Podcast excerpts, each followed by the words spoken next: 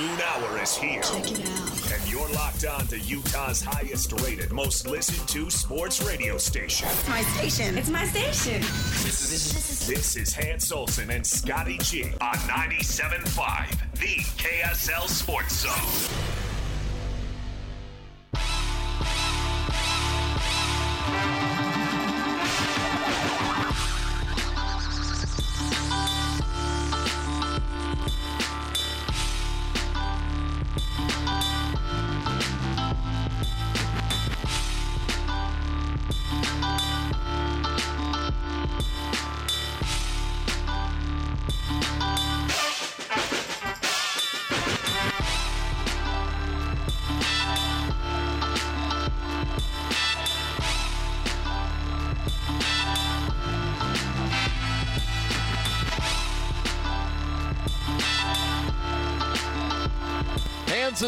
Scotty, 97.5, the KSL Sports Zone. Happy trade deadline, everybody. The trades are coming in fast and furious.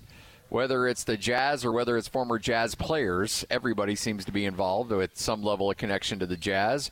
We're live here at Tim Daly Nissan in Murray, 4528 South State Street. We got some gear, we got some candy, we got all kinds of goodies to come by and hang out with us. And we'll, uh, we're going to have ourselves a day. So let's go, let's get after it. How you doing, bud? Man, I'm just grateful to you. I don't know how you do it, but it's like you you sense you sense what what I'm dealing with and you you see my needs. You call me, you say, "Hey, could you use a sandwich?" And I'm in a little bit of a hustle because I've been sitting there watching these trades and yep. trying to put together some thoughts and jot down notes and directions I wanted to go for the show today and I was I was like, "Yeah, I could really use a sandwich." And here we've got a sandwich dressed up perfectly, extra mayo, some fresh bread. I got you. And I am juiced and ready to talk about what we're watching take place right now. Well, there's a lot to uh, wrap our arms around. And so, uh, with that, let's not waste any time. Let's get to it. Starting lineup begins right now 97.5 the KSL Sports Zone. This is Hanson Scotty G. Let's go. The lineup is set, and it's time to kick off the show with the biggest topic of the day. This is the starting lineup on 97.5, the KSL Sports Zone. All right, we got players on the move. We've heard over and over again that Kelly Olynyk was most likely going to be the Jazz traded, and that is in fact the case. Kelly Olynyk on his way to Toronto. Uh, Ochai Agbaji is the Jazz give up on the former lottery pick. Uh, and he will be on his way to Toronto. Otto Porter, uh, Kira Lewis Jr., and a 2024 first round pick, all on their way to Utah. So there you go. It'll be, by the way, that first round pick, the least favorable of the Oklahoma City, Los Angeles Clippers, and Houston Rockets. There's so much to discuss here, Scotty. So many things, so many different angles that I was sitting there thinking about this morning. And I think I want to start with this because the overall feel that I'm getting from most Jazz fans, I think there's some that probably are in alignment and understand some of the things that are happening, but for the most part, there's a lot of confusion. There's quite a bit of disagreement. Yes. Um, and it, it is very clear that the Jazz are getting worse with every trade as far as this season.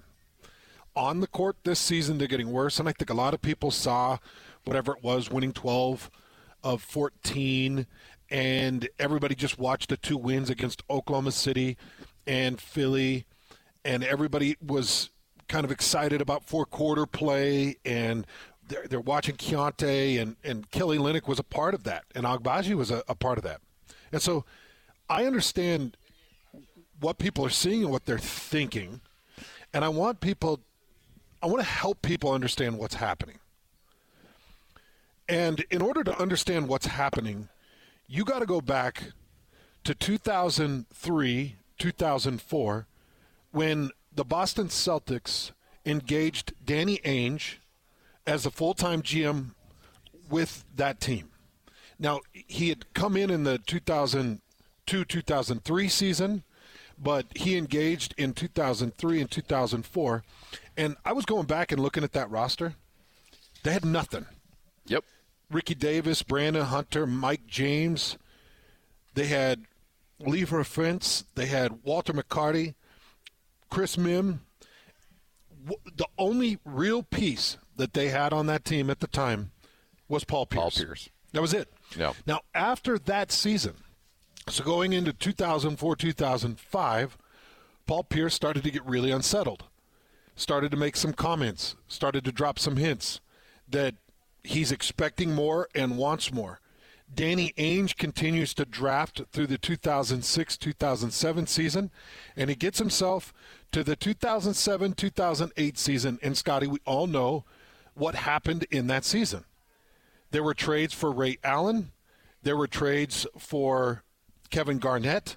They were able to build the roster, and, and it went from that roster that I just told you to Ray Allen, Eddie House, Kendrick Perkins, Paul Pierce, Scott Pollard, uh, Rajon Rondo, Brian Scalabrine. What Scalabrine was he the was he was he was a three point shooter mostly was he? Uh, big man. He could stretch the court a little He- he bit. could stretch a little bit. A little bit. And uh, and Sam Cassell. Sam Cassell. I forgot about him. Sam Cassell was on that team. Yeah. So Lloyd. No. So that is so immature. So the the other crazy part that people need to understand about Danny Ainge when he got the nickname Trader Ainge, as soon as he was done with this group, I think it was what 2013. Yep. That he moved them all to Brooklyn. yeah, he got a sweetheart deal and moved him to Brooklyn. Got a sweetheart deal. He moved. Uh, I, man, I Pierce was part of it. I know Pierce was part of it, and and Garnett was part of it. Garnett was part of it, and I want to say Terry, Jason Terry was a part of it. Uh, I can't remember, but I know those the big two were in it. Uh, so he, he moves them. He gets, I want to say, four, three or four first round draft picks and four or five pieces back, and then reshapes the future of where Boston would be, where they currently are, and where they have been for the last few years. Yeah. Which is a, a dominant force. So so that's one thing I wanted to do, just help people understand. He he took over full time 2003 2004, and it took him four seasons to get into that point where he had the assets, he had the gumption, he had the faith and the backing, and then he made the moves. Okay. Secondly, what I would like to ask all Jazz fans to do right now is just recognize what you've got in draft picks on this team currently. Because outside of Victor Wembanyama, I would say that Keyonte George has been a second or maybe third most impressive piece out of what was projected as one of the biggest drafts in the last 10 years of NBA draft. Yeah. And I went through and I was just looking at some of the numbers in comparison. And we talked about the Thompson brothers, Amen and Ausar. We talked about Anthony Black. We've talked a lot about Case and Wallace and Jett Howard, all guys taken before Keyonte George. I know that Taylor Hendricks checked in at number nine, but the other point we got to look at a couple things. So as he's acquiring draft picks, I think that he's got an idea of what's he, what he wants to do in the draft. Whether he moves those pieces for free agency or not, I think he has really good draft understanding, good draft vision. I think we're now going to see Taylor Hendricks move in, get a lot more minutes, so we're going to see what that draft pick and that piece is all about. And I sit back and I just watch the whole thing take place, Well, yeah, and and we might talk to Ben a little bit later on the show if he's available uh, during the Jazz preview show. I do think that there's a certain element you look at, and I thought Ben said it beautifully. And I was I was looking at things this morning when I saw these trades coming in. I'm like, and and part of me was because I'd referenced this in terms of Will Hardy. Will Hardy's coached now essentially four different teams. Yeah. You know, he had his team last year that was had some veterans with Beasley and, and Conley and some of those guys. Those guys get moved out. And then there's the youth movement uh, at the end of last year. And then this year, you've got a different team. And then you spin those pieces off for parts in Olynyk and Agbaji and Fontecchio, and who knows what else is going to happen but in the next hour or so. And so, and so now this team gets reshaped. And I'm thinking, wow, that's got to be rough on Will Hardy to try to really adapt on the fly and try to win games. and Ben, when he was in a conversation with David Locke earlier today, I thought he made a really good point. And essentially, if you look at the script this year, it is very, very similar to last year, if not ideal. The Jazz had veterans that they propped up, that they showcased last year Beasley, Vanderbilt, Conley, and then they were able to flip them for assets. Mm-hmm. This year, you had veterans. Um, in Olynyk, you developed guys like uh, you know, Agbaji didn't develop the way you would have liked, but at least he was available and had some level of desire from Toronto to want to be have him part of the trade. And then Fontecchio, who was a borderline NBA player, and you're able to flip him for a high second round pick. So you developed, you showcased, and then you created assets. I mean, it's like flipping houses, right? You buy low on a house, you go in, you do a gut job, you tear it up, you take it down to the studs, you build it back up, and then all of a sudden you're able to flip it and hopefully make a few uh, uh, a few bucks along the way. That's what the Jazz are doing right now in building the assets. Now the question is, Jazz fans are like, look, I'm going to games, I'm want to support this team, I'm ready to support a winner, and I do think the Jazz ultimately want to get into the playoffs, at least the play-in tournament this year, but this is building towards something big. Like there's going to be a moment, and I remember that draft night back in 2007, 2008. I can't I, I can't remember which year it was that you're referencing, but I'm down with Pace Mannion. David James is with us, and we're doing our draft night special. And I remember Boston being like, "Hey, oh my gosh, they just got Kevin Garnett. Oh my gosh, they just got Ray Allen." Yep. And we're like, "Okay, Boston's a player now. Big time player. Boston's in in it to win it. There's going to be a moment here, folks. Like I don't know when it's going to happen." I don't know. I don't know what it's going to look like, but Danny Ainge is going to push those chips in. It may take this summer. It might be two summers from now. I don't know when it's going to happen. It was four years with Boston, but it's going to happen. It was actually five because Danny Ainge came in in an observation period with Boston, just like he did with the Jazz. Danny Ainge was hired by the Jazz December twenty something, 2021, and has had observation time and took some time just to look at the big picture before he really engaged. And it was really apparent that Danny Ainge wants to be in the draft. He, he wants to yes. have draft assets, and yep. he wants if he wants to make a pick on draft day, he wants to be able to do that. Yep. If he wants to move those drafts, he wants to be able to do that. That is very apparent, and we've watched him now move back into the 2024 draft. And I, I know, you know, the other complaint I keep picking up is, oh man, it's the 2024 draft. It's projected as one of the worst drafts in, in the last 10 years. And I, I know 23 was projected as one of the best, and 24 doesn't have those same projections. That doesn't mean that there aren't some hidden gems. Oh, yeah.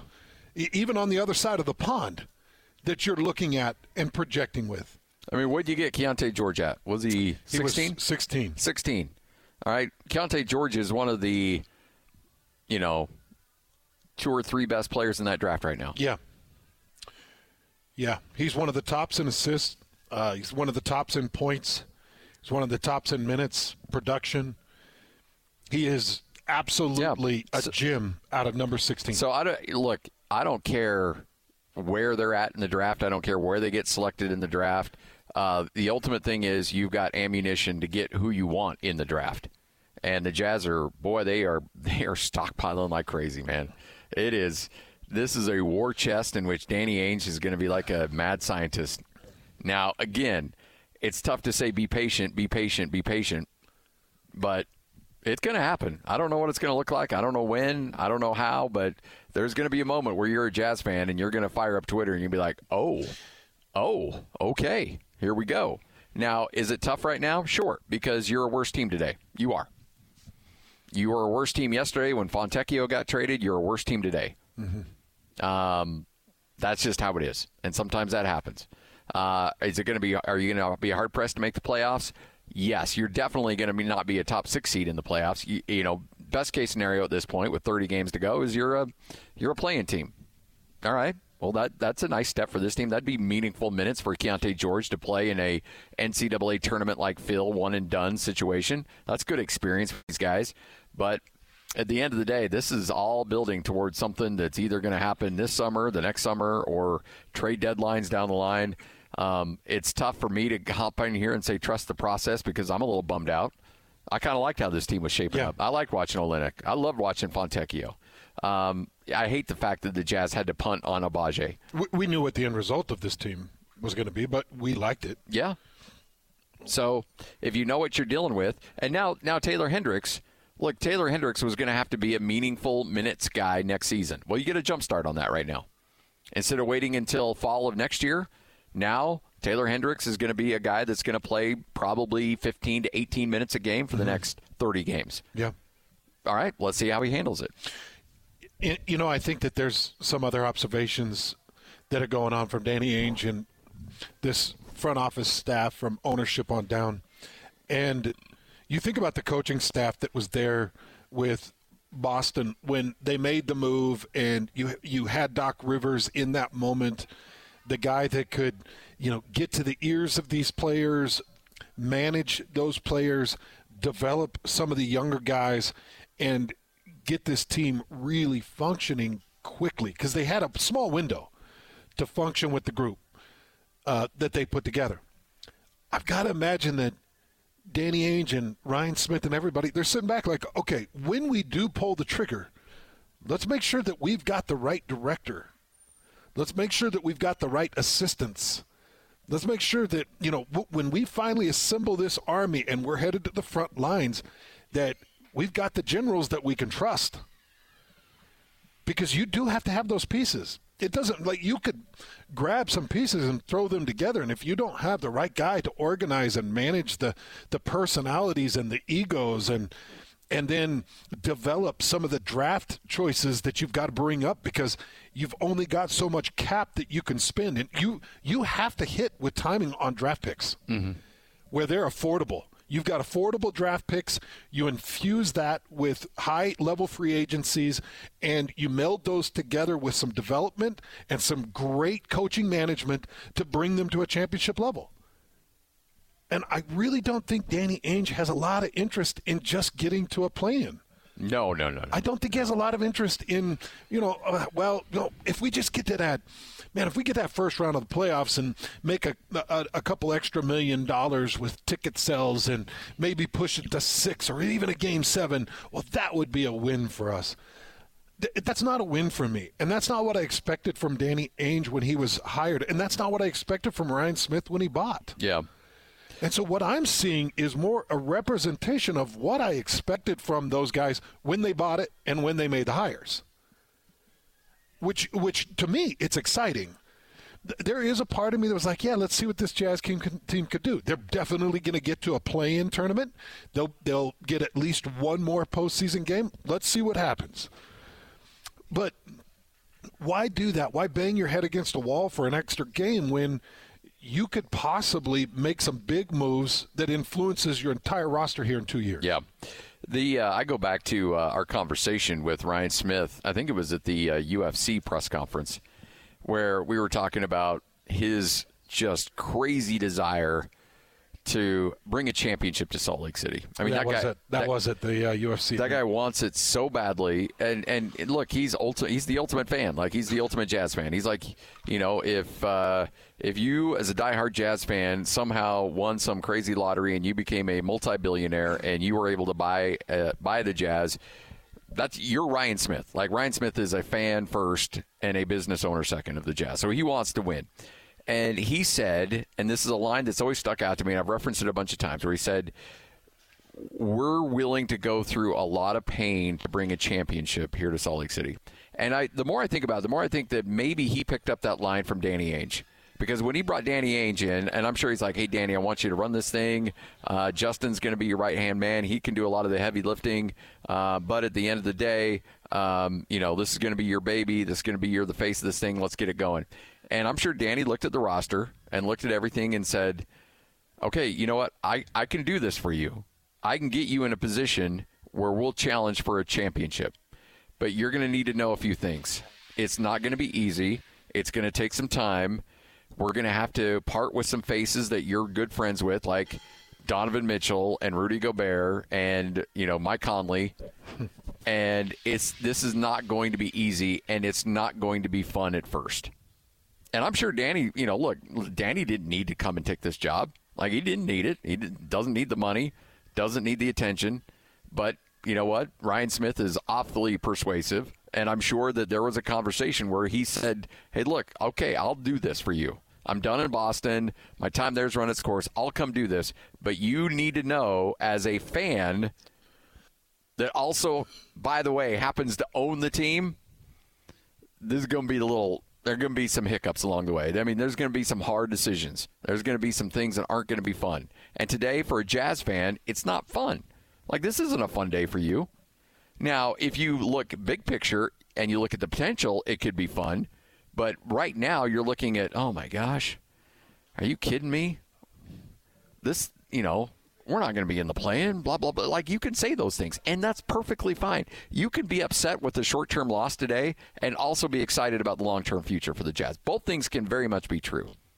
And I think for the most part, Jazz fans get it. I think they understand that this is all about the long game. It's still, again, it's painful, though. I get it. Man, it is. It's painful. It is. It's it's hard to watch, especially because I've I've got some thoughts on Ochai Agbaji that I'm going to express probably a little bit later in the show, and maybe some thoughts on Kelly Olynyk too. But I can't help but try to think of what Ryan Smith is and, and who Ryan Smith is. And, and I think you've got to get to the basement of that to understand where and what he wants to do with this Jazz team. And if I'm him, I'm looking at, you know, I'm looking at the most recent sample size of the Golden State Warriors and Joe Lacob and that ownership group and what they did back in 2013, 2014, moving into the 2015 season. And Bob Myers was great and doing his thing. And you remember Mark Jackson is clicking along, and oh, yeah. he's got that roster, and he made the, the now famous comment. It's the best backcourt shooting combo in the history of the NBA. And everybody rolled their eyes. And, and everybody rolled their eyes, and, and we all kind of chuckled. And the very next year, he hires Steve Kerr, and Steve Kerr goes 67 and 15 with a roster that included Steph Curry, Draymond Green, Andre Iguodala, uh, Klay Thompson, Leandro Barbosa, and th- the rest is history. And if if you're Ryan Smith and you're this new Jazz owner, and you're looking at where Golden State is now worth money wise, what they're worth, what they've done in that span, the championships, you have to look at that and say, all right, how many big boy decisions had to be made? How many people had to get their feelings hurt? How many people had to be fired, cut, traded, moved? How many things had to happen for them to own a dynasty? Are we in this for a short term, maybe a, a play in, or maybe a first round exit in the playoffs? Or are, are, we in this to try to build something? Yeah. Now, I know that John Stockton and Karl Malone, they never brought home the ultimate gold, the ultimate trophy but they were in that mix for a long time. And that's when he was growing up. That's the jazz that he remembers. And it's not this mm, fingers crossed that we finish in the 10 seed and then you get to play the seventh seed. And, and then if you win that and you win one more, uh, it's just not his world. No. And everything we're seeing right now is an indicator that's not his world. It's not his interest. It's not Danny Ainge's world or his interest. These guys are looking at Lacob. You know, they're looking at Myers. They're looking at what Steve Kerr has done. They're looking at what Golden State did. They're looking at Popovich. They're looking at San Antonio, where a lot of these guys have some of their ultimate influence from. How long they made that run and, and how much money they made. Yep. Because nobody wants to be a Donald Sterling spineless wimp that never makes a push that always plays it safe. Always just happy to take the check and not worried about results on the court. It, Ryan yep. Smith does not want that as a legacy. No, no, no. I know. Look, Ryan. Want, Ryan wants to be the owner that brings the championship to the Jazz. You talk about legacy. You bring you you own an NBA team that brings an NBA title to Salt Lake City. That's a legacy right there. That's a legacy. To be able to get up on the stand with. Um, the commissioner and grab the trophy and say some that, words. That's Ooh. a legacy. That's it right and, there. And that's the way owners get known. Yep. the reason we know Mark Cuban is he went and got himself a championship. Now he's a vocal person, but he went and got himself a championship in the middle of one of those of one of those dynasties. You know, that, that's why we know some of these owners' names. Now, there's some like Ballmer and others that are theatrical and overly emotional and Buffoons. buffoons. Yeah.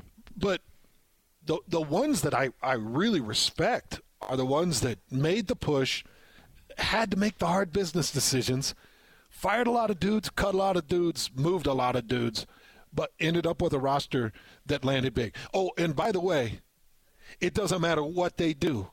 It's all a big risk. It's Oh, all yeah. a big gamble. Yep. We could be here in 10 years shaking our head like, what just happened? Yeah. Oh yeah. what was that? Or we could be Well- here in ten years saying, "Uh, Scotty, that was that was quite the train." Yep. I mean, look, I, I remember I was in, I had some meetings, radio meetings over at the ZBBC when I hear yelling down the hallways, and it was the old ownership group and the old management group that were screaming and yelling because they went all in on Mike Conley. And that was it. That was the final piece. That's what they needed. Well, guess what? They swung and it didn't work. I missed. And they missed. And, you know, COVID had a little bit to do with it. And And him getting acclimatized, that Yep, I had mean- a little to do with it. And so, look, you know, you go all in, and then that closed the window for that Jazz team. You they, did. that's they used their assets. Then the assets were gone. And then you had to and then you had to max rebuild it. contracts. You had, Yep. to, you had to pay out max contracts, and it was like, can't, we can't, can't do it. Yep. But you know, you and I have had an opportunity over our years on sports radio to watch a, a Boozer Williams run. We've watched the Donovan Mitchell Gobert run. We've watched teams build and teams crumble, and that's all we're watching right now. Yeah. They want to put something else together, and they see. Look, you you watch, man. I, I know all this trade goes down. That Delta Center is going to be jam packed. Those fans are still going to be hungry all the way to the bitter end. They're going to be better. They're going to be just bloodthirsty and hungry. And I'm just hoping that sometime soon, all of this pays off for them. Yes. Because I don't know if there's a more loyal fan base. Not really. All right. Hans and Scotty, we're live here at Tim Daly Nissan in Murray. Rich is with us. It's February. Love is in the air, Rich. Love is in the air, and we got a love fest going on here. Well, I'll tell you what, we want people to fall in love with their vehicle, and there's a few ways that happens. Number one, it's a great vehicle. Number two, it's a vehicle they can afford. And number three, it's a vehicle they know is going to be on the road for a long time. Well, you can check all three of those boxes down here. Constantly, every day, and we do it every day. And right now, we have some spectacular financial programs going on. They've just gotten better every month as we pull away from the COVID and all that situation went down. Uh, and now with tax season hitting us, boy, if you're getting a tax return, why don't you keep some of it? Use a little bit for the money down if you like. and use that money to go on a trip with your new car. Because a lot of our clients do. That's what they like to do. And I just have a beautiful selection 250 used. I have uh, over 150 new here. So we have a beautiful inventory to select from. And Nissan makes the best cars on the planet. Pound for pound, dollar for dollar. There is no better value in the marketplace for a car that you like. It's been so nice to watch dealerships be able to restock and get the inventory in so people can come in and go up and down the lot and say, I like that color, but I like that style. Do you have that color in this style? Yes, we do. We got that color. Oh, do you want to throw on some tinted windows? Do you want to throw in a couple of new tires? What, what do you want to do here? Don't forget the gold package. Yeah. Yeah, the old gold package. Of course, we don't do many of those anymore, but uh, we do modify the cars, uh, uh, make them so they're unique for you and for your family, and make them special so that it's, uh, it's a you know a car's a member of your family. Yeah. It is. You know, we all spend money on our cars. We know. Well, you know, and when a member of your family gets sick, you take them to a doctor. When your car gets beat up a little bit or needs some repairs, you bring it in here, and you've got a forever warranty you're handing out to everybody. You know, isn't that the beautiful thing? You can get a lot of people buy a new car just to get the warranty from the manufacturer. Yeah. Isn't it amazing that I could save you maybe ten thousand dollars, get you a nice used car that's got a lifetime powertrain warranty? How about that? You can't even get that from the manufacturer, but we offer it, and we do put it on our new cars, and we do put it on our used cars, and even if it's not my brand, maybe I got a Toyota here that you like. That's fine. Buy it. We'll put that warranty on hmm. there for you. That is security. That's comfort level. That's unmatched in the industry in Utah. It really is. You got to come down here. Tim Daly Nissan and Murray Rich and his crew sharing the love with you. It's a February Love Fest. They want to get you into these vehicles. Let's get you down here. They're great dudes. They're going to work with you every step of the way and uh, get you in a vehicle that you're proud to drive and you love to drive right here on 97.5, the KSL Sports Zone.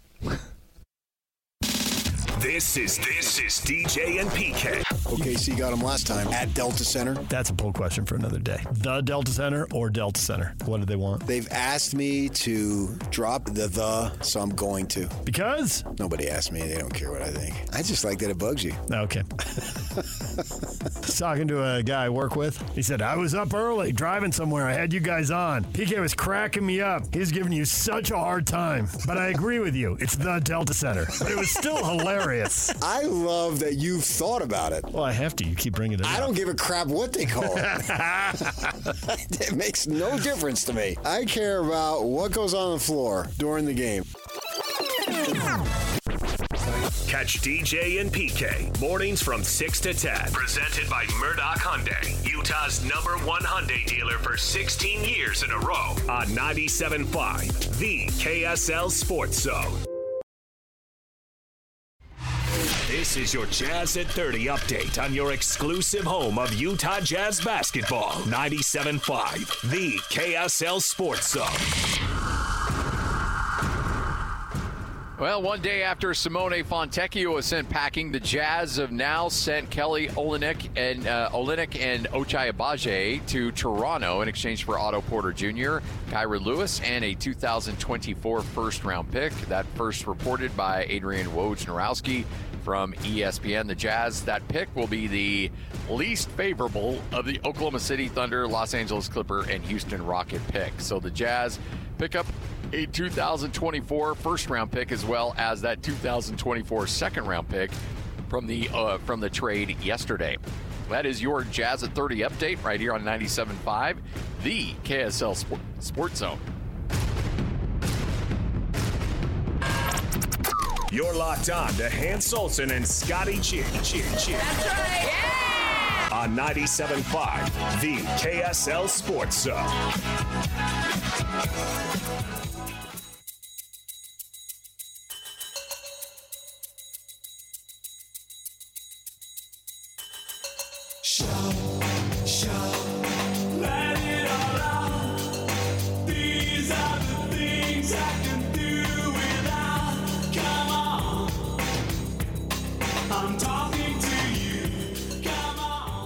Hans and Scotty, 97.5, the KSL Sports Zone. It's a big jazz day today.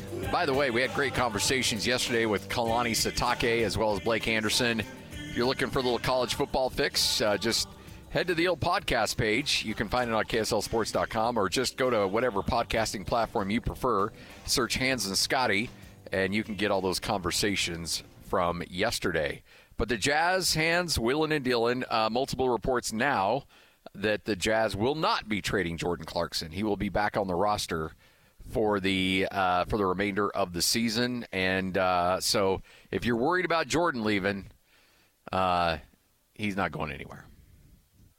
So there you go. At least for all you Clarkson fans out there, you're going to be all right. It's going to be okay. Well, I'm not as worried about Jordan Clarkson being on the roster as them not being able to move Talen Horton Tucker, maybe. But I just don't think there's a market out there. I, I just don't think there's a lot of people banging the doors for THT. No, because I got to imagine that the Jazz have dangled him out there a few times in, in an effort to get anything for him. Were you surprised that a first round pick came back for Kelly Olynyk? Uh, no, actually, I was a little underwhelmed with the trade, honestly. The fact that they needed to get, uh, that they had to throw Agbaji into the mix to get that first round pick. I think I, I would have assumed that he would have been good for a late first round pick on his own, but to sweeten the deal, you have to throw in Agbaji. But you know, you look across the league, a lot, not a lot of first round picks being thrown out right now. No. So, I you know, people are tightening the uh, the belts a little bit in terms of wheeling and dealing in regards to first round picks. So, you know, I guess with that being said, it's good that they got the first round pick. I'm a little underwhelmed with the pick, but considering the market, maybe that's probably the best, and that's probably why he's on his way to Toronto. Is that it's or not Toronto. You know, or that's you know that's probably why they were able to get the deal done is that they were the only team that came with the first round pick. It is a later first round pick, but it's still kind of in the area that I would have expected. Yeah, to a certain degree. You're not seeing first round picks moved. Yes. You know, and and it's always tough to bite the bullet on a player that you drafted high in a Agbaji, and you're just like, all right, it's not working. But then again, it goes back to what you said, to making tough decisions and saying, look, you know, I had I had a boss tell me once, he's like, is this guy going to be good in the business? And I'm like, well, no, but he's a good worker. He does good work. You know, but is he going to be a is he going to be great for us? I'm like, no. Does he have a future? No. All right, then cut him loose. I'm like, well, geez, man, it's a tough way to look at things. He's like, well, no, you're doing him a favor. And that's a pretty cold blooded Machiavellian way of looking at things. But maybe the Jazz are like, look, you know what? We swung, we did everything we could. It isn't working out, so let's just move on. Let's not try to keep making a square peg fit through a round hole. Did you have a sense that Ochai Agbaji would have a real future in this league? I guess that's the question no. I ask myself. Maybe a, you know, maybe he develops into a nice rotation player, but at some point you're like, yeah, you know what, it's not working. And if you got Toronto saying, you know what, we'll do this if you throw him in the mix, and you're like, all right, here we go, let's do it. The the tough thing for me is just looking at the timing of when Ochai has come through this organization, and, and the same with Kelly Olynyk, because if the timing was right and you had the right pieces, those are perfect pieces to have around a team that's about to make a run. Yes, but yep. this is not the right time and this for is, those pieces, and that's not the team, and it's not the team. So I can understand. I can understand that to a large well, degree. and then also know that Olynyk's a rest, unrestricted free agent at the end of the year, and you know, and I don't know this per se, but you know, maybe there was a conversation where like, hey, look, you know what? I'm not going to come back here. If you want to get something for me, you know, hit me up and uh, send me somewhere. You know, those conversations with agents go on all the time. Like, you know, you start laying the groundwork. Like, look, we like what your player brings. We know he's an unrestricted free agent. What are the kind of terms so we can have something together for you when that time comes? And the agent's like, he really wants to test the market. He really wants to see what else is out there. We'll give you guys a we'll give you guys every opportunity, but just know that he's going to want to see what else is out there. And so when you get you hear those words in your mind, you're thinking, okay, he's gone. Mm-hmm. So look, if we can flip him and Agbaji, a first round pick that's not working for us, for a for another first round pick, then let's go. trying to put myself in the shoes of some of these guys that have to now finish out this season and they're doing it without Simone Fontecchio, and they're doing it without Kelly Olynyk and Ochai Agbaji. You get look at guys like Sexton and, and as you mentioned, Jordan Clarkson. Maybe even look at the rookies, Keyonte George, Hendricks, who's probably going to take more of a role. And I got to imagine that it affects Jordan Clarkson mentally more than others. Because Jordan's got to begin to that point in his career where he's thinking, I got to make a move or it's just not going to happen. Yes. At some point, I need to be with a team that is going to be able to make a push. And I don't know if the Jazz sit there and sell it to him saying, hey, we're going to surround you. Or sell it to Sexton, hey, we're going to surround you. Or sell it to Lauri, hey, we're, we're going to put we're going to put a crew around you, and your time is coming. You know, I've got to imagine that they sell that to them to a, a large degree. And those guys have to settle in on their patience, right? Oh, yeah. Because how do you keep Lauri well, Markkanen happy? How do you keep Jordan Clarkson happy when all they've seen is selling, selling, selling, selling? Well, yeah. And drafting. Well, I, I anticipate that you make him happy by making him a max player in the offseason. You know, Markkanen's going to make $18 million next year. He's making 17 this year. That is a steal for Lauri Markkanen an absolute steal. And uh, and by all accounts, and the people that I've talked to close to the organization say Markkanen's happy here in Utah, and I'm sure Utah will reward him with a very handsome extension here very soon. And that's how you'd make him happy is you hit him in the pocketbook. Uh, but you're right. Like I, I can totally understand where if you're some of these other guys and you're like, okay, well this is tough to swallow. I want to I want to make a run at this thing. We feel like we got this thing going. We just had two big wins. We beat Oklahoma City at home We just beat Milwaukee at home, and we're yet we're we're we're gonna tear up some key players from that team. And those wins took Simone and Kelly Olynyk. Yeah, yeah, absolutely. Those wins were very important. Or, well, those two players were very, Very important. To very vital to those wins. Yes. So it's just a totally different look and feel of what we're going to see over the last half of the season Yeah. after this deadline. But I am excited to see these rookies. I, I don't know. Well, that's what you take away from. It's like, all right, Taylor, it's your time to shine. yeah. What do do you we- got? Do we see Sensabaugh come up? I'd be surprised on that one. I don't think so. I think he's. I think you, you keep him in the G League. That would be my guess. Hey, make sure to join us. We'll be hanging out coming up on Monday from noon to three at Man Hands. Doesn't get much better than this. Jimmy's Flowers, 2840 Hillfield Road. When it comes to Valentine's Day, think flowers, and when you think flowers, of course, then you think Jimmy's Flowers. Best in the business. Those guys do such a great job. We'll be up north a couple days in a row. Yeah, yeah, we're uh, Miki Couture coming up on, or coming up tomorrow. All right, Hans and Scotty, this is 97.5, the KSL Sports Zone. This is this is DJ and PK. Jason Cole, senior writer from 33rdteam.com. How much do you get caught up in legacy? legacy does mean a lot. You start to talk about what differentiates guys, why guys go in the Hall of Fame. This is the reason. This is why you say, okay, where does Andy Reid start to rank among the all-time coaches? Does Right. he go from somewhere in the top 10 to does he start to sneak up into the top five? Patrick Mahomes, are we talking about he's in the top 10 or does he start sneaking up there with guys like Brady and Montana and you know Manning and all those guys? Mahomes just based on what he's done so far is probably a Hall of Famer. Reid is a Hall of Famer, but now we're talking about a different level of it. Catch DJ and PK mornings from 6 to 10. Presented by Murdoch Chevrolet. Proudly serving Utah since 1926. On 97.5, the KSL Sports Zone.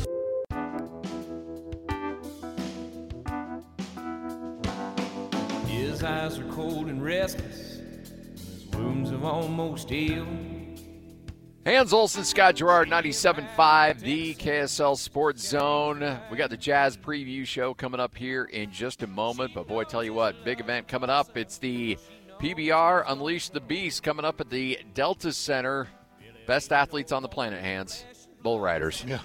No doubt about it. Toughest for sure. Yeah, Keyshawn Whitehorse hanging out with us, uh, one of the riders that you will see coming up in the Delta Center. Keyshawn, how are you? Hey, Keyshawn. Hi, I'm doing wonderful, guys. You guys doing good? Yeah, we're doing great. Doing great. All right. So, d- does one have to? I mean, and I say this in the nicest way possible, but to hop on one of those bulls, y- you got to have a bit of a screw loose, right? I mean, like it. That is that is as impressive as an athletic feat as anybody could possibly do. What goes through your mind when you're up on that thing?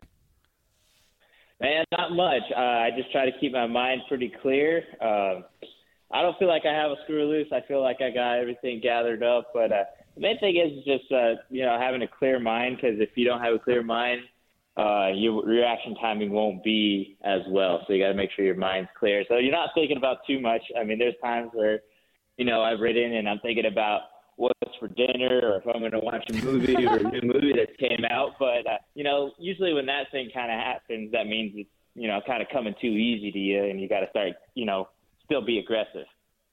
Keyshawn, where does that love and passion start for bull riding? Uh, I think it was just something that was born within me. Uh, when I was a kid, I saw it on TV. Um, my family doesn't have a huge rodeo background, so it's not like I grew up watching my dad or uncles or anything like that or brothers uh, ride bulls.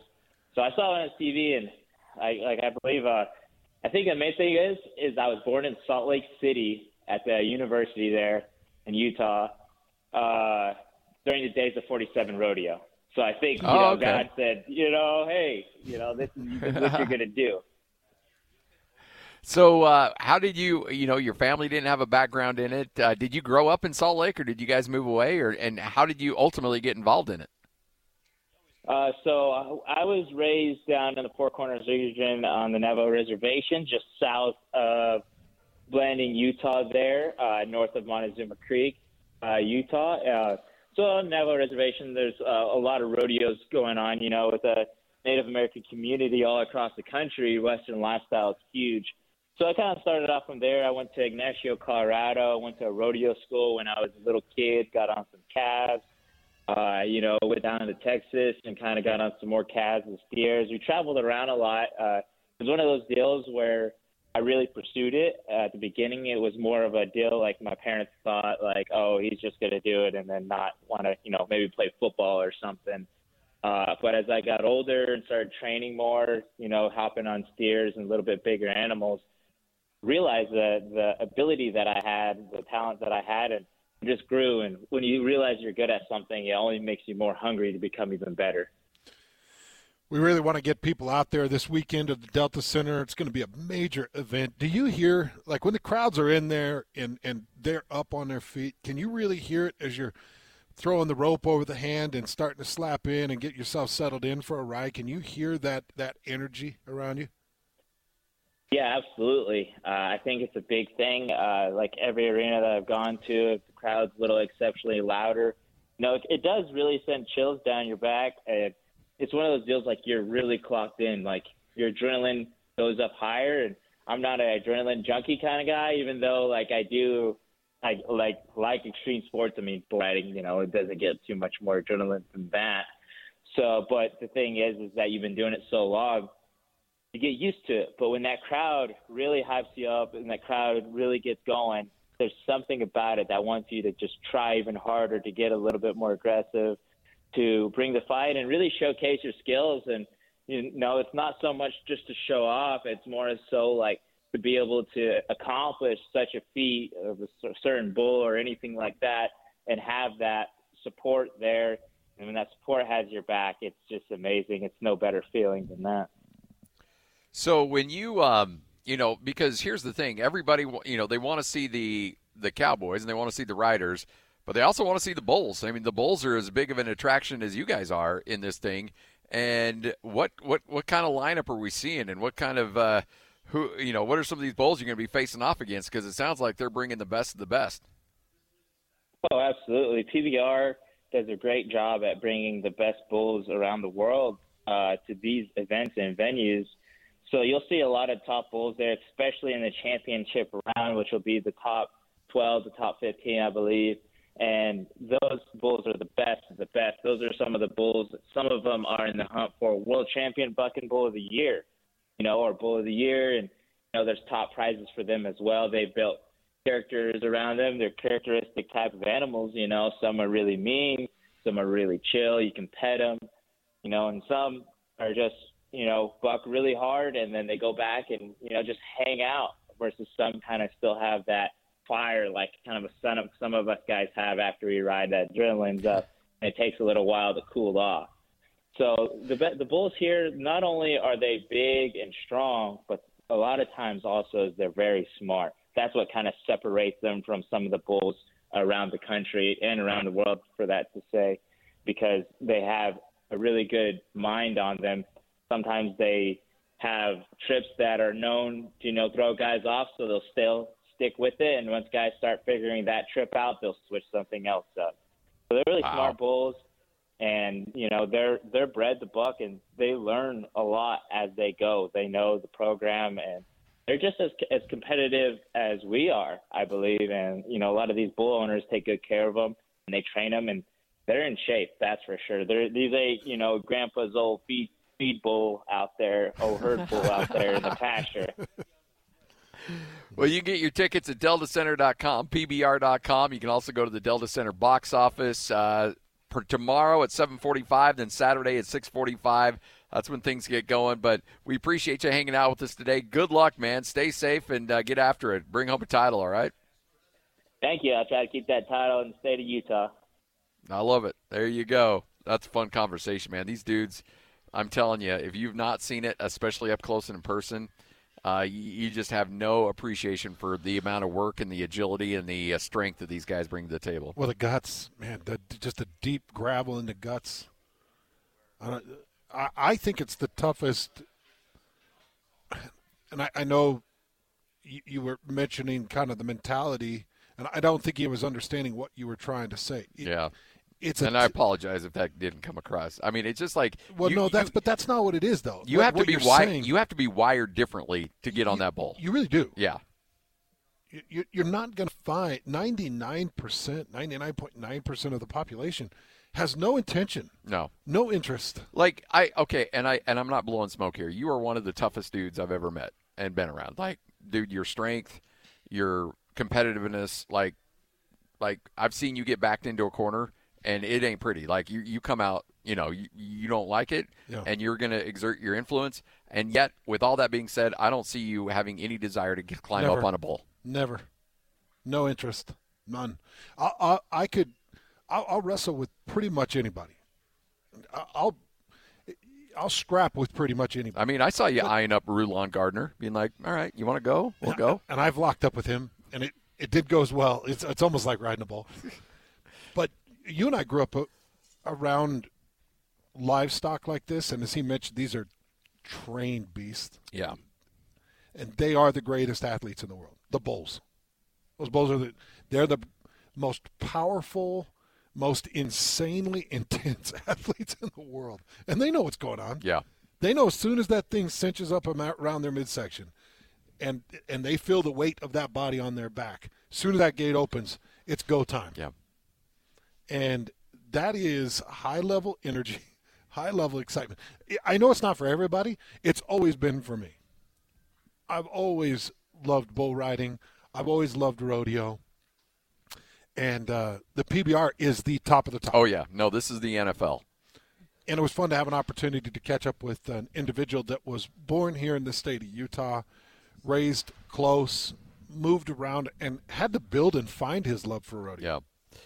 Keyshawn Whitehorse, one of many others that are involved, and it should be a fun event coming up tomorrow and Saturday. You can get those tickets at the uh, Delta Center box office at deltacenter.com or pbr.com.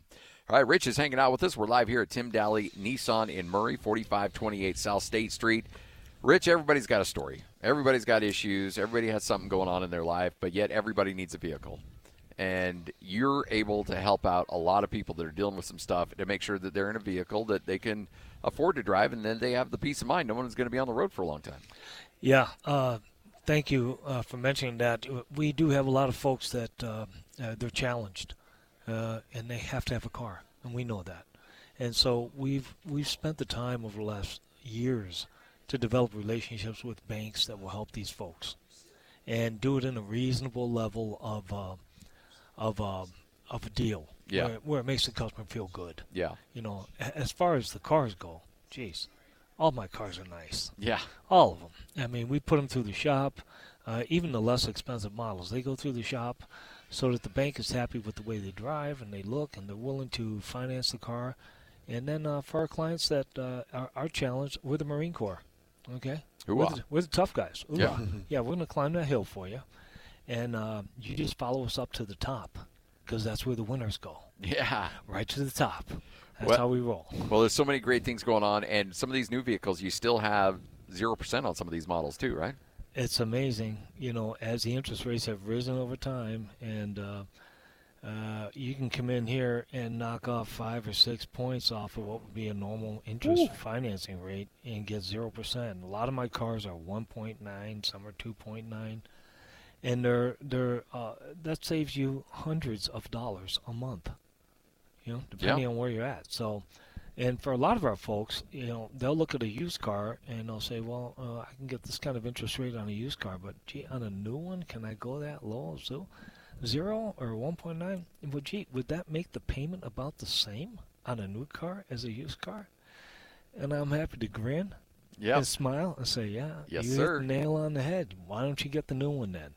And of course, that's a no-brainer. Yeah. Right. And we do it all the time. 4528 South State Street. So many great things going on right now. They got the forever warranty, special APR, bonus cash, loyalty cash, you name it. And again, great interest rates on these new vehicles, some as low as 0%. It's all right here on 97.5, the KSL Sports Zone.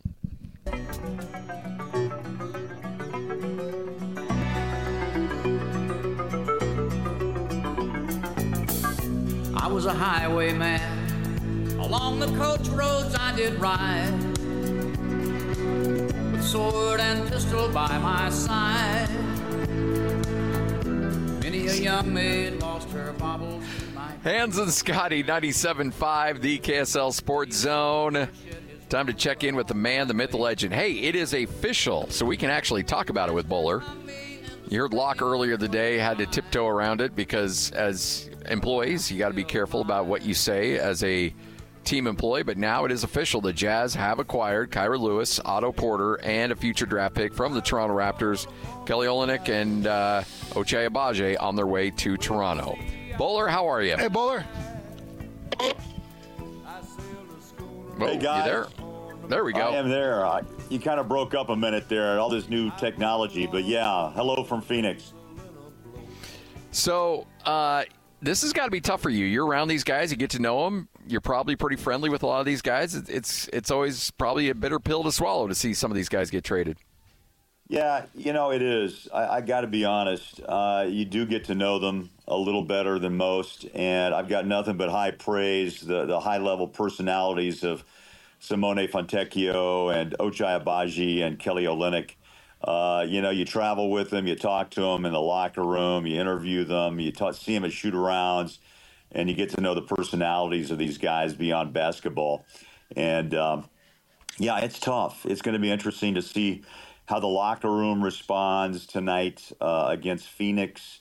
Uh, you know about uh, the Suns with Durant and Devin Booker; those two combined for 56 points a game. So it's going to be a hard task to push through the emotional part of this.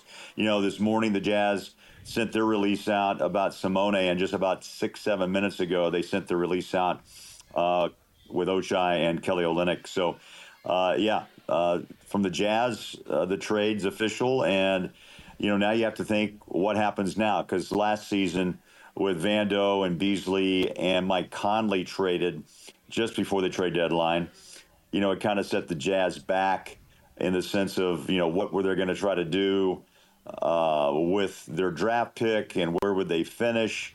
They had a remarkable start with that group and then kind of flattened out. And the Jazz obviously missed the play in and were a lottery team. Right now, you know, with 30 to play, you know, they just, they've had, you know, they played 52 and they're a 500 team, 26 and 26. And they're coming off two massive wins against a couple of really high level teams in Milwaukee and Oklahoma City and lost by three to Philadelphia uh, three games back. So they've been playing good basketball. Uh, this will be interesting to see how it impacts the Jazz moving forward and what, what else Danny Ainge, you know, has planned in the offseason. That's where the I think the focus goes now is that the trade le- trade deadline passes at one o'clock just now. What, thirteen minutes ago, and so now you focus on the last thirty games. Who you want to see play? Who do you want to see continue to develop? And then, of course, in the offseason, the multiple first round picks that Danny Ainge has, how does he use them? For what? Uh, and it is not the probably the most uh, excited or excitable draft this year, looking back at the last two with all the hype. So, does he go free agent? Does he try to move uh, more players? Does he trade with picks? It'll be interesting to see what uh, Danny Ainge and Justin Zanik have uh, have have to say and, and how they uh, play this out. As you're watching the moves, Bowler, what do these moves say to you? Uh, probably length, probably defense, probably a little youth as well. Um, I think that's all a combination of things. Hans. I think that's a great question because a lot of you know a lot of people are wondering. Uh, you know, Otto Porter is kind of a push in the age factor uh, with Kelly Olynyk. Uh, KO had an expiring contract, and you know you had to make a decision to pay him probably a two-year deal with a with a year option. You know, you just don't know what they would have come to, uh, what they, the deal would have been. But now you have more youth. You open up space potentially for Taylor Hendricks uh, as a starter or more minutes off the bench with Ochai's departure and Kelly O, two guys, especially Olynyk, who were uh, just a really big piece of what the Jazz were doing off the bench. I mean, he was a facilitator. I always said he was a point guard trapped in a 6'11 body, and uh, he could really pass the ball, rebound the ball, score down low. He was uh, a really a strong asset. And, you know, in a way for KO, you know, he's going home to Canada, right, to Toronto. That's where he's from, and he'll be embraced there, I know, with the Raptors. So Ben Anderson just pointed out that uh, after the deadline today, the Jazz between 2024 and 2029 own 13 first round picks. 10 of those are fully unprotected. One is top four protected, one is top five protected, and they also have five first round pick swaps, too. Um, Amazing. The, uh, to say that Danny Ainge has a war chest of ammunition to go to to build this team is a bit of an understatement. He's got to be a kid in a candy store right now.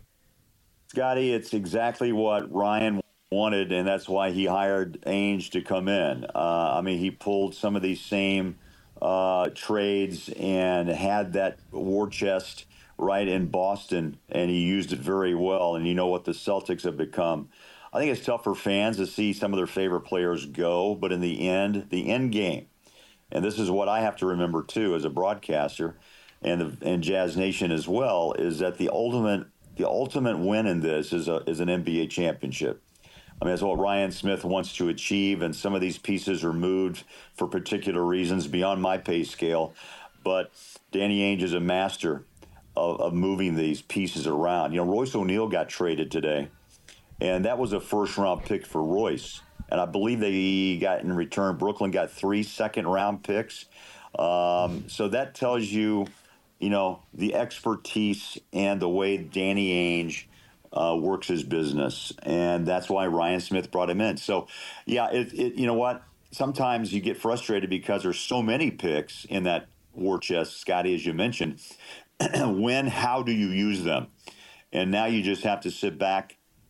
All you can do is wait because that's what Danny is paid to do is to make this team championship caliber uh, sooner than later. By the way, is this isn't like a long term process.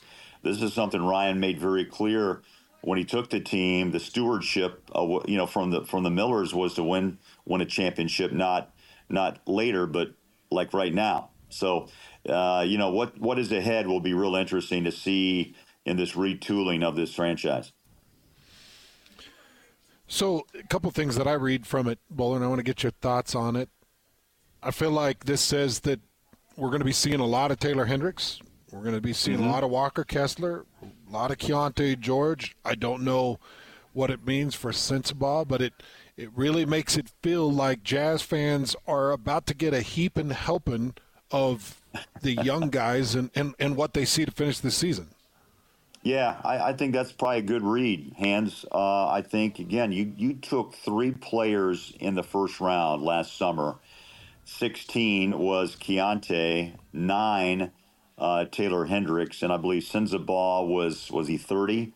Um, and you know, it is time. What do you have? And I think these last three games will be that assessment of some veterans, and even Chris Dunn, guys, honestly, could be continue to be looked at. And the way he's played defense of late is how you win titles, and to to pick up pieces to build the wall against a Antetokounmpo and a Kevin Durant. The length that the Jazz need to become in the backcourt and off the bench. So I, I think all this is telling to say, look, let's look at the youth. Let's see what they can do. Are they building blocks? Are they foundation pieces of the new look Jazz? Or are they going to be used as other pieces to move and to help strengthen this team even more? So, yes, I would agree. This the next 30 games will be telling in just who who the Jazz are, especially with the youth and the growth of Keyonte George, who, by the way, the last couple of three games, pretty impressive. Uh, Will Hardy, Yeah. you notice, has stayed with has stayed with this this kid, this young man of 20 years of age in the fourth quarter, in two really impressive wins against Milwaukee and OKC. So, uh, all that being said, when you look at uh, this team going into this game tonight, you probably won't have, you know, I, well, I, probably you definitely won't have some of the new guys here. Uh, what? How? How do you juggle a lineup with so much transition that's taken place over the last Oof. 48 hours? Yeah, I'm waiting to see what Will does. Um, you know, we haven't talked yet today. He's busy, and I sure totally understand that. I'm guessing he goes with Dunn and Sexton, stays with John Collins, and goes with Markkanen. So the uh, the the small forward spot. I mean, you know, Ochai's gone, Olynyk's gone. Um, I'm still waiting to see if Taylor Hendricks will be arriving, and if not, maybe Lucas Samanic, uh, the Jazz will continue to look at as well. Uh, it'll be interesting, right? Uh, to see where they go in the starting five. Will never puts much, and no coach. Well, some coaches, but a lot of coaches will always tell you it's who closes out the game that makes the biggest difference and the most important part of, of their game plan. And really, you can't predict it a lot. I don't think he predicted Keyonte George uh, to be on the floor in these closing minutes and be such a big impact on those two wins uh, against the Bucks and the Thunder. So uh, I'm, I'm going to wait with you and see who uh, who jumps in, but also who who who is on the floor to end a game. Now tonight, I think the biggest challenge, Hans. You can speak to this, man. In the professional ranks, you're paid to be a professional, but you can't, you still can't cut out the personal, emotional part of this. And the farewells aren't easy. KO was here in Phoenix. He flew with us here, so he had to say his goodbyes in the lobby this morning. Uh, oh, so geez. that's not easy. So, you know, Hans. I'm thinking as a pro, you're well paid. Yeah, you're supposed to go play the game, and maybe that takes over when you start to play. But you do right have to pass pass through the point of saying, "Wow, man, I miss those guys. We've been through a lot." I mean, I think that's what is probably the biggest challenge for the Jazz tonight. Well, I thought that Kelly Olynyk, Uh, I think it was before. Was it a pregame conversation or was it a postgame conversation where Kelly was addressing all the rumors yeah. and his name being involved? And how well did he handle that, Bowler? He's like, uh, I know what this class. is about. Yeah, it was it was pure classy. He handled it the way you would hope that everybody would handle it. The reason that I really liked what I saw from him in that moment is because you do have these young impressionable guys that are watching how he's handling it. And when right. you show up in the league, you know, some of the guys that embrace you and take you in and teach you, you hope that they've got the right ideas and understanding of how you handle your business as a professional. And that's why I think that culture is so important and having the right guys in place are so important. So people see Kelly Olynyk and how he handles it, and people can hear it and, and try to handle their business the same. It doesn't matter. I get traded. All right, I got to play tonight, and then I got to play tomorrow, and I might be with a new coach, but we're all getting paid, and maybe someday we'll bump into each other. But yeah, I'm sure it's pretty difficult for these guys to handle Bowler. You know, as I continue on this journey with the Jazz in my 19th season, which is ridiculous. I mean, Ooh. where does time? Yeah, where where has time gone? Honestly, but you know, I see more and more former Jazz players, and I see other former players. And when we play and we go on the road, it's amazing uh, the bond that really is in this league. Um, you know, and I remember Jerry Sloan was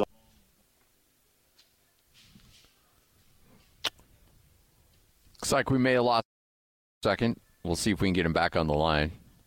Uh, Bowler down in Phoenix getting set, and we'll uh, Bowler will have uh, we'll have one more segment with him where we'll take a look at the game coming up tonight and kind of focus actually on basketball instead of just all the other stuff that's going on right now. But Hans, oh, there we go. Bowler, you back? Sorry, we lost you there for a sec. Oh yeah, yeah, yeah. I'm here. Um, sorry, I think I got a call. May have uh, con- disconnected me. So, yeah, I uh, I was just saying. I don't know what you heard about you know, the shaking of the hands and trying to stay professional when Jerry was coaching. And that was kind of the old school approach. But, you know, as, as my tenure with the Jazz continue, I just see so much interaction with players because the movement uh, continues, I think, to be very brisk. And you just don't see this John Stocktons who stay with one team any longer. And, you know, uh, Karl jumped out to hit the Lakers for a potential championship on that final year of his career. But, yeah, you just don't see players stay with franchises in the long term. Even the great ones take a jump. LeBron, for example, Durant tonight, right? He's made his uh, journey around the league searching for titles. So, uh, you, I think a lot of players uh, jump more. Either they force the jump, or or you know GMs uh, help that along as well. So. Uh, yeah, I think these guys will see each other down the road, and, and there's a lot of respect with this Jazz team. There is high level personality and character with every one of these three players who were traded today. Yeah. Well, Bowler, uh, we'll bring you back next segment. Uh, we'll take a break and uh, come back and uh, continue on with our Jazz preview show. We do have a game tonight, so we actually will talk real basketball outside of just the drama of the NBA trade deadline and what the Jazz will look like tonight and what to expect in this game. Also, give you some injury updates who's available, who's not available, and uh, for both teams. Uh, for the Jazz coming up later on this evening. But Rich is with us as we are live here at Tim Dahle Nissan in Murray, 4528 South State Street. All right, so here's the thing, Rich. You got some people out there that are looking for vehicles, and they're thinking, okay, you know what? I'm going to go in, I'm going to look at their 250 used vehicles they've got. Which are awesome, and there you've got great deals and zero, and you've got uh, the forever warranty on those bad boys. But right now, the world is so turned upside down that they could probably get into a new vehicle for the price of a used vehicle right now, or for the monthly payment at least. It's a pretty amazing time. I couldn't say that was a couple years ago that would happen because the rates on everything was so low. But now um, trying to get a used car at a really great rate is, although we can do it, yeah, it's still not even close to what you can get on a new car. So for a lot of our clients, they're finding once they come in, they take a look. Hey, I want to look at a used Altima or a used Camry or a used this or use that, and I'll show them something uh, new as well. And when I show them the payments, the payments are about the same. They're like, "You got to be kidding me!" But that's how the numbers work. And that's why we got great men and women putting our numbers together for you. Uh, one of the things about being in business 55 years, you develop a lot of relationships Yeah. with a ton of banks. And a lot of our clients, they like to go out and make it a two stop purchase. I'm going to run to my bank, see what I can do there, and then I'm going to run over to the store and see what they'll do on the car. You know what I say to that? Make it a one stop deal. One-stop Save shop. yourself the headache. I'm already associated with your bank. already done. I already know the people working there. And because we have buying power for you, I can usually get you an even better deal than what they'll offer you straight up. It's amazing.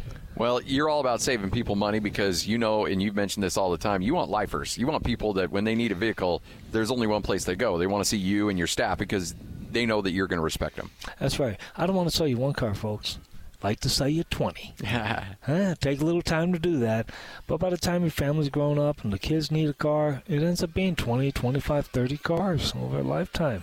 I've been doing this for long enough to see these families grow up, mm-hmm. my own included. Yeah. And so, yeah, we're a great place to get a car, especially when you're buying for your family. You want to get something nice for your wife. You want to make sure it's secure, it's comfortable. If it's a used car that's been through the shop, it's going to go through the winter time. It's going to go up to Park City. It's going to take you out to wherever you want to go, maybe California, hit the coast. I got cars that'll do that comfortably, where you feel comfortable going out in them. 4528 South State Street. Again, forever warranty. Uh, some of these models here, these new Nissans, as low as 0%. You've heard me talk about Nissan forever. Uh, my wife's driven a Pathfinder. I've driven a Murano. My kid drives a Sentra. We're a Nissan family because we know the brand, we like it, and we know that uh, those are going to be well taken care of. And they all have those forever warranties attached to them, too, Rich. That's a testimony that touches my heart. well, I mean, I, I, I love them. I absolutely love those Nissans. And trust me on this one, they will take care of you. You take care of it, it'll take care of you. It's all right here at Tim Dahle Nissan in Murray, 4528 South State Street, right here on 97.5, the KSL Sports Zone. This is Jake Scott and Ben Anderson. The head coach of the Salt Lake City Stars, Steve Wojciechowski. You know, one of the things I've been impressed with Keyonte is he seems to be a real basketball junkie. And as a result of kind of studying the game and trying to learn about the game, he's able to watch and see and listen to what the coaches need and input that into his game. Keyonte was a scorer in college. I mean, that's like he's a he's a bona fide scorer, one of the best young scorers in college basketball. He really made his mark with the Jazz by passing, which tells me that his basketball IQ and his ability to understand what the game needs, what the team needs, is really advanced for a young player. And so that maturity piece to me is exceptional. And you combine that with a really high level of talent, you have a star in the making. Hear Jake Scott and Ben Anderson every day from 10 to noon on 97.5 The KSL Sports Zone. Looking for the latest on the Jazz, Utes, Cougars, and Aggies? Yeah. We've got you covered. This is Hans Olsen and Scotty G on 97.5 The Sports Zone.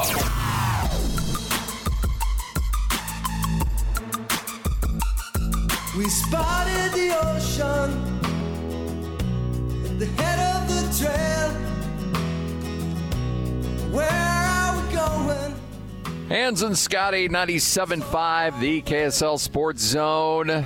Trade deadline is now in the rearview mirror. Jazz are now set for the rest of the season, and we have games to be played. Yeah, I know we got all the drama, all the excitement of trade deadline, but at the end of the day, the Jazz are still taking on the Phoenix Suns coming up tonight. Game will start at seven o'clock. You'll hear it right here on the zone. You can also watch it uh, and hear the dulcet tones of one Craig Bolerjack on your TV. Bowler, Jazz and Suns. What do you expect out of this one? Because I know there's a lot of people up in the air with both teams, frankly, on uh, who's going to be in the lineup tonight. Oh yeah, yeah. That's the one thing I think is important to point out tonight. Um, from the Jazz and the Suns, you get that afternoon injury update that the league uh, is very is always very interested in. Uh, you got Devin Booker with a left hip that's sore, okay, soreness yes. on the left uh, with the left hip, and then Bradley Beal uh, right ankle sprain, questionable. Those two jump out at me the most. So, you know, Booker leads um, behind Durant, number two scorer, just under 28 a game, and Durant scores 28 and change. Those two combine for 56, which is outrageous. But, you know, that's who this team is. You know what? If the Jazz can push their way past the emotions, uh, there's still scorers with Utah, right? Markkanen, don't forget, and what Sexton has been able to do. Uh, but uh, their starters against the Bucks. I looked at this, uh, Scotty and Hans.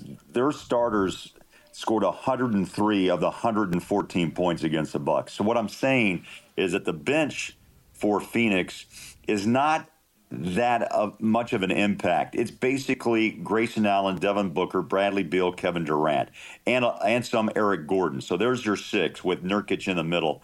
So you know, if the Jazz uh, can find a way to take some offense away from whether it's Booker or Durant tonight, potentially be competitive. But this is a very good Phoenix team.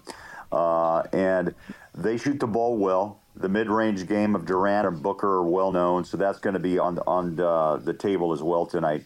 And Grayson Allen always has been a Jazz killer. I mean, since he was taken back in what 2018 he played one year, but he's a 49% shooter from downtown. So that's the one guy I would spy all night long uh, when he's on the floor. But I think the biggest challenge is just to regroup.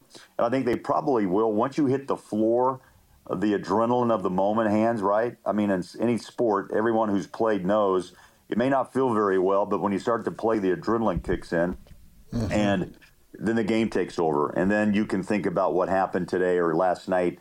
Uh, and then but you have I guess you I guess it's short memory. You just got to go play the game. If you get beat by 40, it's that same concept of saying, okay, uh, we got beat tomorrow night, we play again, and I think that's how this I think that's how the Jazz will will respond. I really do. Hey, boy, have you been surprised how long Grayson Allen has stuck around and some of the success, averaging 13 points, four rebounds, and three assists? Now in his, geez, what would this be? I know he was the 18 draft, so yeah, year six. Four, Years. Wow, it's been six years. My goodness, crazy. Are you it? surprised with Yeah. his success? You know what? Uh, he came in with uh, some baggage. You remember, right? Uh, with Oh, his yeah. days at Oh, yeah. Duke. And you know, I think he's matured a ton, and you do. You finally understand your role and who you are. He's jumped around a bit, but I will tell you this: he'll play a long time with three-point percentage like he has right now, and he's been very consistent uh, with the three-point shot. You know, the size is good. He's 6'4", 200 pounder. Uh, played at Duke, so you have to think, okay, he was well coached with Krzyzewski, but 49% this year from three. So, you know, I, I didn't think he would make it. I don't know if the Jazz were that comfortable if he was going to adapt to the pro game. And that's why a lot of players sometimes jump and go. When you get young 20 year olds and 19 and even 21 year olds trying to adjust from college into the professional ranks, it's difficult to do. Hans, you know that. And I think that's that's probably where he was with the Jazz, still immature, still had the bad boy uh, complex or the attitude from Duke, and he's found his way. And I think he'll play a long time if he continues to, continues to shoot the three. Uh, Big T always you know laughs and talks about like a Davis Bertans, you know, who's been around the league. He does his contract stipulates only one thing, and that one thing is to shoot the three. But Grayson plays some pretty good defense too. So you mix those two together, you'll play a long time. Craig Bolerjack joining us, 97.5, the KSL Sports Zone. You bring up the Suns, and I think it's pretty fascinating, too, because you can tell that they realize that their bench is not good. They um, you know, they they work on uh, bringing in Royce O'Neale and David Roddy, who uh, will try to give them a little bit of a scoring punch off the bench as well. But but yeah, that's the thing. I mean, this is a Suns team. If they're going to make a run, then uh, then they're going to have to shore up that bench because it certainly is a huge weakness of this team. Well, let's see. Per reports, you know the Knicks have gotten better. Per reports, Oklahoma City brings in a former Jazz man. Uh, you know, I have to say per reports because again, uh, I, I got to be careful until oh, yeah. you know yeah. things things pass through. Sometimes deals break down uh, depending on what the uh, the physicals and all the all the other things that come into play. But yeah, the, you know, there wasn't major major players involved, uh, but you know, at the same time, it's little pieces that help you. And you know, uh, probably the Jazz have that in mind as well. Uh, you know what and, and again, they're going to look beyond just the last 48 hours, but you know, look ahead to the draft and look ahead to free agents. They want to see you know contracts that are expiring and who wants to move what. Because you know what, you, I was thinking during the break, you guys mentioned uh, the, the the the plethora. That's a great word of picks Danny has, but also he's got cash to spend, right? And that's the other part of the equation is that he's open now to multiple ways of, of obtaining players. And he also can't pay players if he needs to for them to stay, to be a part of this. Kris Dunn would probably like to hear that in the offseason, right? His journey's been remarkable and the way that he's made his way back so into the NBA. So it's it's going to be interesting again um, and I always say this every year. I mean, I've worked with so many uh, general managers. You know, first it was Scotty Layden, and then Kevin O'Connor. Um, you know, all those guys are po- poker faces, and you never really hear much or get much out of them. But that's that's probably the way it's supposed to work. Dennis, you know, Lindsey, same way, and now Danny and Justin. Uh, they've got poker faces, and that's how that's I guess how you win the game in the end when you're dealing players and, and returning and getting back draft picks in, in exchange. You know, Bowler, we've had an opportunity to watch Lauri Markkanen now in a couple of games post All Star pick, and we saw his 33 point performance against OKC, double double too, pulled down right. 11 rebounds, was beautiful off the perimeter, great percentages across the board And, you know, because I was watching a little bit more close, thinking, okay, does he does he hold a grudge? Does he kind of cut with an edge because his name wasn't called? But do you think that Lauri Markkanen even gets two turkey turds over being a All Star or not? Two of them, maybe three, but not two. Um, you know. hey, Bowler, Bowler, lunch, lunches. You pick the spot anywhere in Salt Lake you want to go to for dinner. Hans and I will gladly take you if you work in two turkey turds into the broadcast tonight. you and Sharon too. Market Market Street sounds pretty good. Let me see what I can do. Um, you know, I, I, don't. I think. I think in the back of his. I think in the back of his mind, that first moment is like, damn. You know what else I got to do? But Motivation, yes. And I, what I like about Markkanen is that he is on everyone's radar. He's on everyone's uh, report. Everyone's going to defend him. You know what I like about is that he's fought through the physical part of this game. And again, he's showing us a little bit more of himself every time. The three level scorer, Scotty and Hans, that he actually has become. And that is, he was parked out in the three point corner in the early part of his career, but he's actually a good mid range and also he's a powerful force to handle down down low. So I think he's learning to play uh, a more a little stronger in the paint, and I think that's been evident the way that he's been able to close out games. And these last two wins have been a lot of Markkanen, a lot of Keyonte George clutch threes, a lot of um, Kris Dunn's defense. But Markkanen is not easy to score 24 points a game in the NBA and grab nearly nine rebounds and still shoot 41% from three. So it tells you the versatility of this guy, and I think he's grown a ton since the Jazz had him last year, and even this year. So seven years in, probably you think you know what you get, but I still think there's some even some higher level improvement for Markkanen that can up up his scoring average to 25, 26, and still be a, a impactful rebounder. But that three ball is what counts in this league today. The power of the three uh, how it, how quickly it can change the course of one game in a matter of a minute. Uh, you turn the ball over, and you know what? Since I'm talking turnovers, that's probably the biggest point of emphasis the Jazz will look at in the final 30 games is to still make the better pass, not to get overplayed, and not force it out. And if you're going to make a pass, pass it like you mean it. Just too many just errant passes have gone astray. And uh, I think that's one thing the Jazz hope to improve as well is um, the turnover department and the points given away. So that translates into translate that translates into transition defense. And the Jazz, I think, want to try to continue to, to improve in that category. And tonight they're going to have to do it because Booker's going to run you to death along with uh, uh, Kevin Durant if you give if you give them the ball uh, in a turnover situation. Before we let you go, we got to give a shout out. Walker Kessler's been on a good run as of late. What do you think has uh, spurred that on?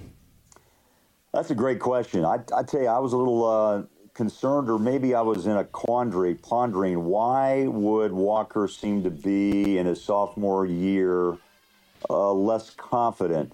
And Hans, I'm going to ask you that as a professional.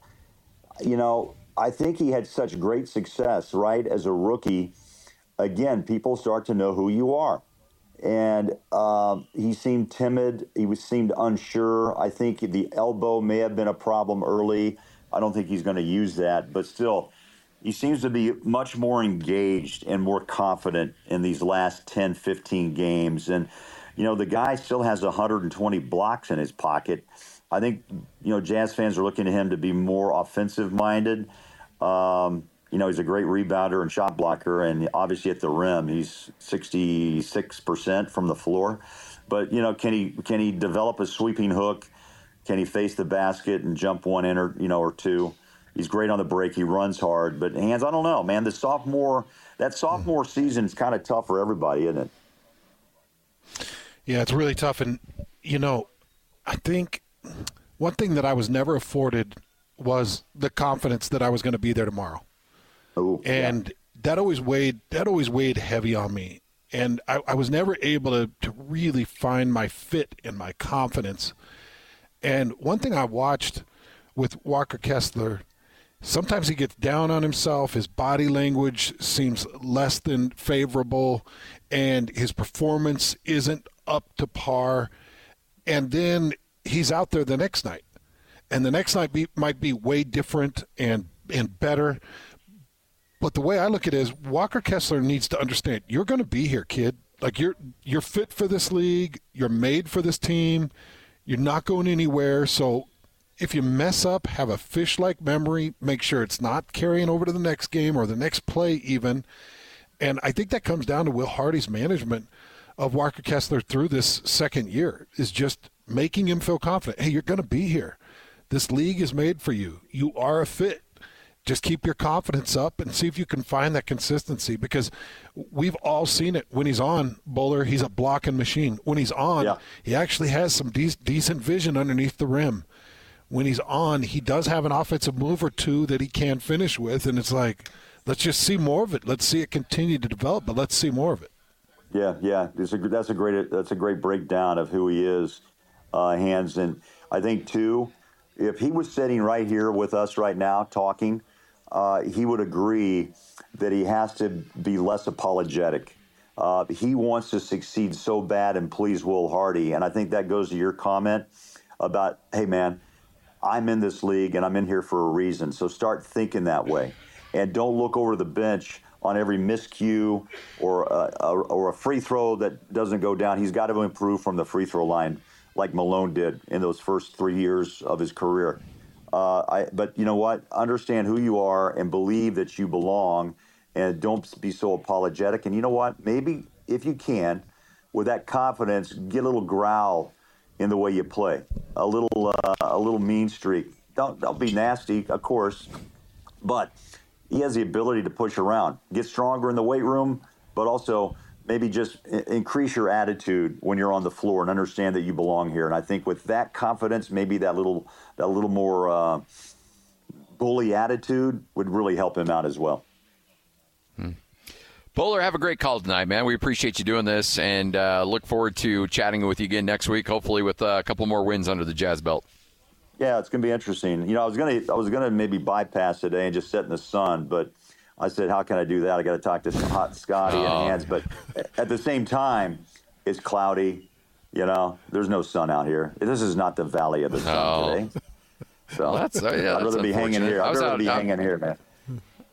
I was in San Diego over the weekend and it was cloudy and like in the uh, mid 50s. I was like, geez, this Yeah, what- isn't. I, don't- I, don't- I could get. What, what do they this call isn't this okay. thing right now? It's it's not the Pineapple Express. What is it? The uh, atmospheric river? Is that what it? The the, Lloyd, the, kno- uh, yeah, Lloyd knows about that Pineapple Express, but I already knew I where know. you were going before you said it. You're You so know that road trip we had uh, for 12 days? Bad weather followed us everywhere we went, and we got Yeah. more just cool weather and clouds here, man. Lloyd, I'll let you handle that Well, off air. we might have Thanks, to have a meeting after this one. Uh, man, well, Bowler, hopefully Scotty and I brought a little sunshine to your life. Yes, that's all. that's we all we did, try to man. do. Bowler. Oh, yeah. I feel bright and shiny, man. I'm ready to go. Well, good. We love you, brother. All We right, have a appreciate great call. Thanks, Bowler. All right, guys. He's the best. you soon. best. Bolerjack right here on 97.5 the KSL Sports Zone. Sorry. you. Man, Scotty. I don't know, Lloyd. One day Scotty's been a you little guys loose. are hasn't he? gonna mature. What? Oh, you're gonna say you guys, huh? You're you're gonna include me. on yeah, this. you're part of the problem. Yeah. Why do I have to All be right. the adult all the time? I'm not even older than you guys. Uh, the Pineapple Express has a few meetings nowadays. Yeah, it does, doesn't it? Be a little more careful. All right, we'll take a break. Come back. Hans and Scotty, 97.5 the KSL Sports Zone.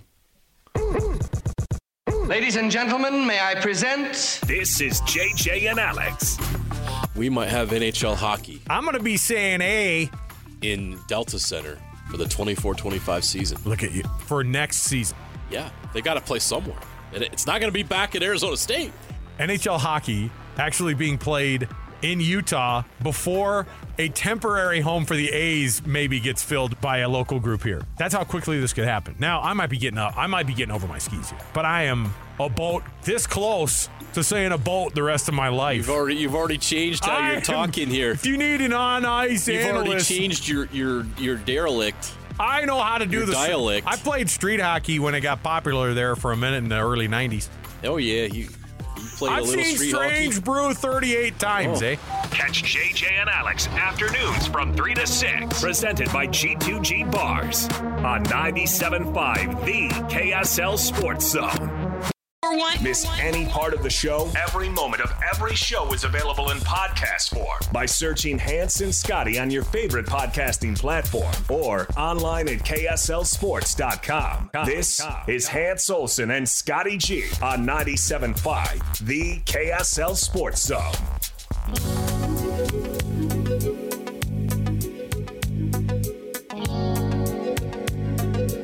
Hans and Scotty, 97.5, the KSL Sports Zone, out and about today. We are live here at Tim Dahle Nissan in Murray. Rich is hanging out here. We'll get to him in just a moment, but we're in a giving mood, as is Rich, by the way.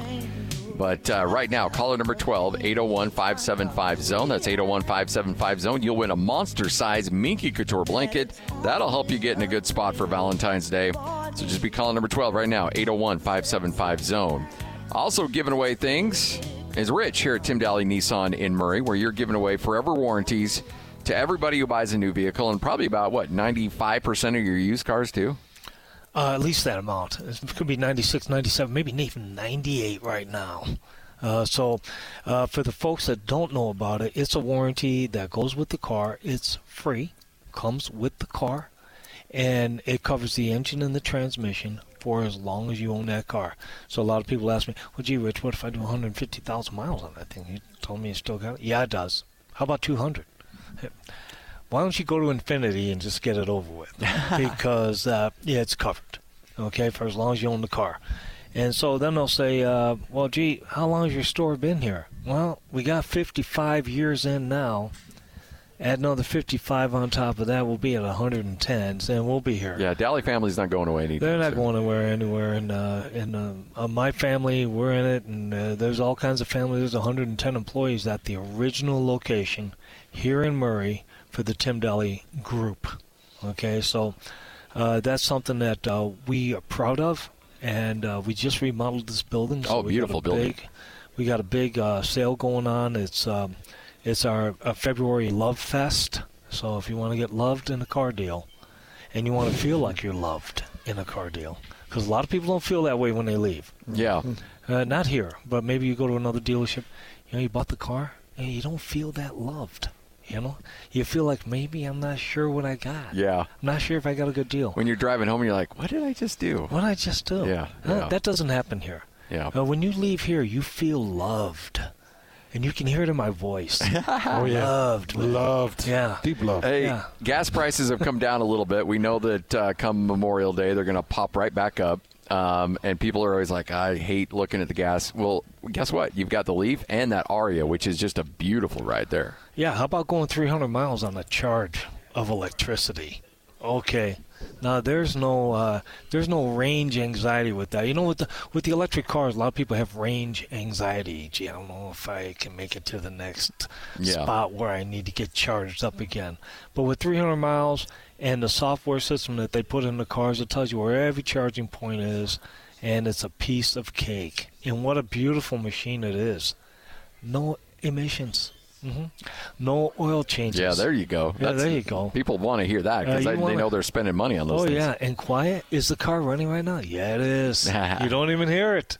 It's fantastic. It's the February Love Fest going on down here at Tim Dahle Nissan in Murray. Rich and these guys, you want to have that personal relationship. You want to have somebody who feels like they're taking you seriously, your dollar seriously, and your time seriously. You're going to get it down here at Tim Dahle Nissan in Murray. 4528 South State Street, right here on 97.5, the KSL Sports Zone.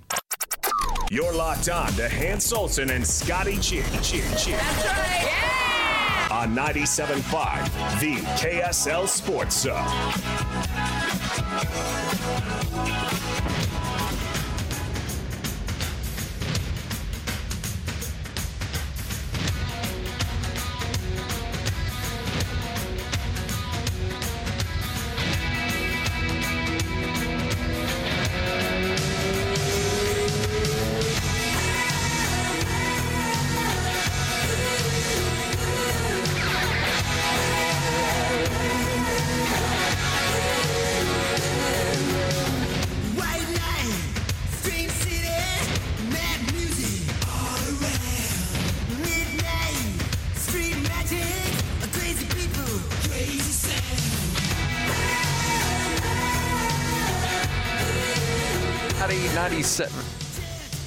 Hans and Scotty 97.5, the KSL Sports Zone, our jazz preview show. We do it every Thursday from 1 to 3 right here on the zone. Uh, we always chat with Craig Bolerjack in the first hour, and then we get to the man himself, Tim LaComb, in the second hour. We'll catch up with Tim here in a moment. Jazz and Suns coming up tonight. Will Hardy's got his work cut out for him as he's got to patch together a lineup with new guys coming in but not available yet. Old guys out the door on the trade, but trying to find a way to make it work. And the Utah Jazz have finalized that trade. Kelly Olynyk and Ochai Agbaji to the Toronto Raptors for Kira Lewis, Otto Porter. Yep. Man. About four years too late on Otto. Well, there was a year, though. Oh, yeah. There was a year or two with Otto Porter. And a 2024 first round pick, which sounds like it's going to be somewhere around 29, 28, 29, or 30. Yeah. Somewhere in that range. Um, the first round pick will be the least favorable of Oklahoma City, Clippers, Rockets, and uh, Jazz in 2024. So the Jazz are done on the trade deadline. Jordan Clarkson stays. Collin Sexton says stays. THT stays. Lauri Markkanen. Lauri Markkanen stays. Many I didn't what you think guys are doing. that they would. And when I say many, only one Only buffoon. one. I'm sorry. Why do you make me be Charlie? Whoa! I no, I was I was just giving a state of the team. All right, joining us now, he's one of our favorite dudes on the planet and uh, breaks down basketball as good as anybody. And I might add, he'll be hanging out with me on the Utah State Boise State game coming up on Saturday. It is the great coach, Tim LaComb. Coach, how are you? Guys, what is going on? Just loving and living every single day, trying to follow everything that's going on in the NBA, coach. Well, it is. Uh, it's definitely a good day for that. Um, and the deadline is beyond us. I've been kind of looking forward to getting this day beyond us for the last couple weeks. Um, it has been something I've noticed over the time. I, this is my fourth year, if you can believe it, doing the Jazz. Um, and in my four years, I think the uh, you know this trade deadline's come around every year, and it's caused a little bit of ruckus. And I imagine everybody gets a little bit twisted up by it, but we're through it now, and uh, we kind of have a clear vision, at least through the end of this year, what the Jazz, you know, have have in their pocket, and you know, I'm excited to talk about it. So, all right. So let's talk about uh, first off um, the loss of uh, Ochai Agbaji and Kelly Olynyk. Uh, they're out the door. The Jazz are able to secure the services of Otto Porter about four years too late. Um, and uh, but but let's let's kind of just take a closer look as to what you anticipate that this roster will look at, not just tonight but going forward. How many minutes do you anticipate Taylor Hendricks will uh, will get now that he's probably a full time member of this team? Well, that that was one of the goals. I mean, I think if, if you take this, kind of cut it back to face value, you know, the Jazz had two guys in Simone and Kelly who were expiring. Their deals were going to expire, um, and I think for the price point of where those deals are, you know, we're going to be now, uh, and the fact that the Jazz have seen and kind of evaluated uh, each of the guys for a while, you know, decided to rather than to, to re up, you know, to move them now and get something. I, I, did not see one other first round pick. Correct me if I'm wrong, but the Jazz were the only first round pick, um, you know, that got tossed Yeah. around. And so that tells you, right, you know, there that second round picks were kind of the currency, and the Jazz were able to get, get a, um, you know, a first using the expiring deal um, of Kelly along with Ochai, who has a, a team option next year. So the Jazz have been through their initial couple years. They have a team option. They're, they've decided, hey, we love Ochai as a person. You know, direction. You know, as a direction though, we're we're gonna pursue other options, and so that's kind of at face value all the guys, and and parts partially the reason. Um, I think you add into that now the fact that, as you mentioned, Scotty Taylor Hendricks is the guy you drafted last year. And it was unique because he was a guy who was a little bit ahead of his clock. Um, you know, nobody really had Taylor Hendricks these, this summer before going in the first round, and he kind of came onto the scene. So really, his his experience has been different. The first part of the year, and this is all plans, right? Um, that we don't necessarily have access to, but they they want to acclimate acclimate him to life in the NBA. Uh, Looks like we lost coach there for a second. We'll try to get him back on here in a moment. But uh, talking about Taylor Hendricks, give me what you think minute wise. I'm thinking 17, 18 Yeah. a game, probably Yeah. in that range. Yeah, that's exactly what I was thinking. I think if you creep into that 20 minute range, you're probably hitting some of the ceiling with him at this point. But I'm expecting to see some of that. You know, we did see a Sensabaugh earlier in the season um, for a matter of whatever it was, four or five games. Didn't see a ton of usage. Just saw him Yep. jump onto the scene for a minute, and it makes you wonder if we see him a little bit. We were talking to Bowler about him, and he was the 28th pick. You remember back, and you had the 9th, the 16th, and the 28th pick that we all sat there on draft night. I think you were there on that draft night Oh, yeah. coverage. I know Coach LaComb. I want to say I was there with Steve Cleveland for a bit. Oh no, no, that was I was not there for that one. You were you not on that one? That was the kid's wedding day. That, oh, that's right. Uh, Jake Scott was Yeah. was hosting it, and we were sitting there watching these draft picks, thinking, "All right, well, they're going to move them, right? Like, there's going to be some type of movement. They're not going to take all three, and sure enough, they did. And I've got to imagine that a lot of what we're seeing right now is to try to open up space. Most importantly for Keyonte George, some for Taylor Hendricks, and maybe, maybe, maybe, maybe some for Bryce Sensabaugh. They they want to take a look and and remember, Sensabaugh was dealing with injury as he was coming into the league. He had he, he had dealt with a procedure, so he's just starting to round into form as well. Well, and th- those are guys that can be, you know, look, you know, Taylor Hendricks was going to have to have meaningful minutes come up in October. Now you can get him meaningful minutes in February and March and April. Going into the uh, stretch run of the season. Coach LaComb back with us as we continue to wrap our brain around what we've seen over the last couple days.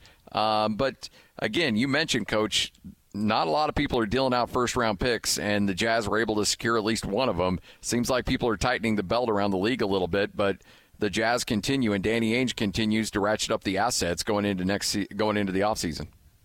Yeah, it was Ben's, and I apologize. I dropped. I don't know what happened. Um, but my cat now is very well educated because about five. I was about five minutes into that uh, explanation. So while our listeners perhaps may still be in the dark, my cat ran off and totally understands the jazz now. Um, yeah. Uh, no, I, you're exactly right, and, and I think you know you got to look at these things like windows. They're windows where the Jazz have opportunities to change and tweak their team, to add pieces, to uh, maybe subtract pieces, which then opens some things up, like we see here for the younger guys. Um, I'm I'm stoked about Taylor Hendricks getting more time. I, I love watch I loved watching him play in his short little stint uh, with the team. But this is all big part of a, of a master plan. You know, he needed a lot of minutes, regardless of where they were, and so his development has been more in the G League to this point. Um, and then Sensabaugh had to change his body, and he had to get in better shape, and he had to get used to kind of the speed of the NBA. Um, and so in his, you know, I saw him the other night. His body looks great. So again, two guys that are part of the plan. We just haven't been able to evaluate, or the Jazz haven't necessarily at the NBA level. That's one of the great things in the last 30 games they're going to be able to do.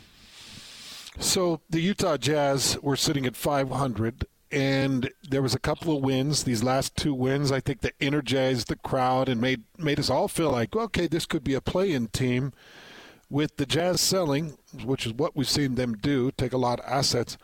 Are they absolutely out of the top 10 seed now as they finish out this regular season? Oh no way! I don't. I don't think they that, that they are. I uh, I think what's kind of cool right now is this is um, a challenge for everybody that's left, and um, you know obviously they're going to miss a lot of what Kelly brought. Um, you know, in terms of facilitating from that big spot, but I think they can. You know, I think they can compete. I think the um, you know the margin for error is certainly going to be a little bit less, and guys are going to have to really lean into the team concept. And uh, really, it's going to be how fun is it going to be to see Taylor Hendricks out there, like you guys you guys talked about before I got on about closing games. Talked about that with Bowler, um, but Taylor Hendricks being able to close down NBA games and. You know, my, my hope is that the Jazz continue to have success, and I think they can. I mean, Collin Sexton and Lauri Markkanen have been phenomenal. And um, as long as guys can be solid around them, um, you know, the one thing that Taylor showed he can do at the NBA level is he can defend and he can make shots. So that seems to be a piece that you could plug in there.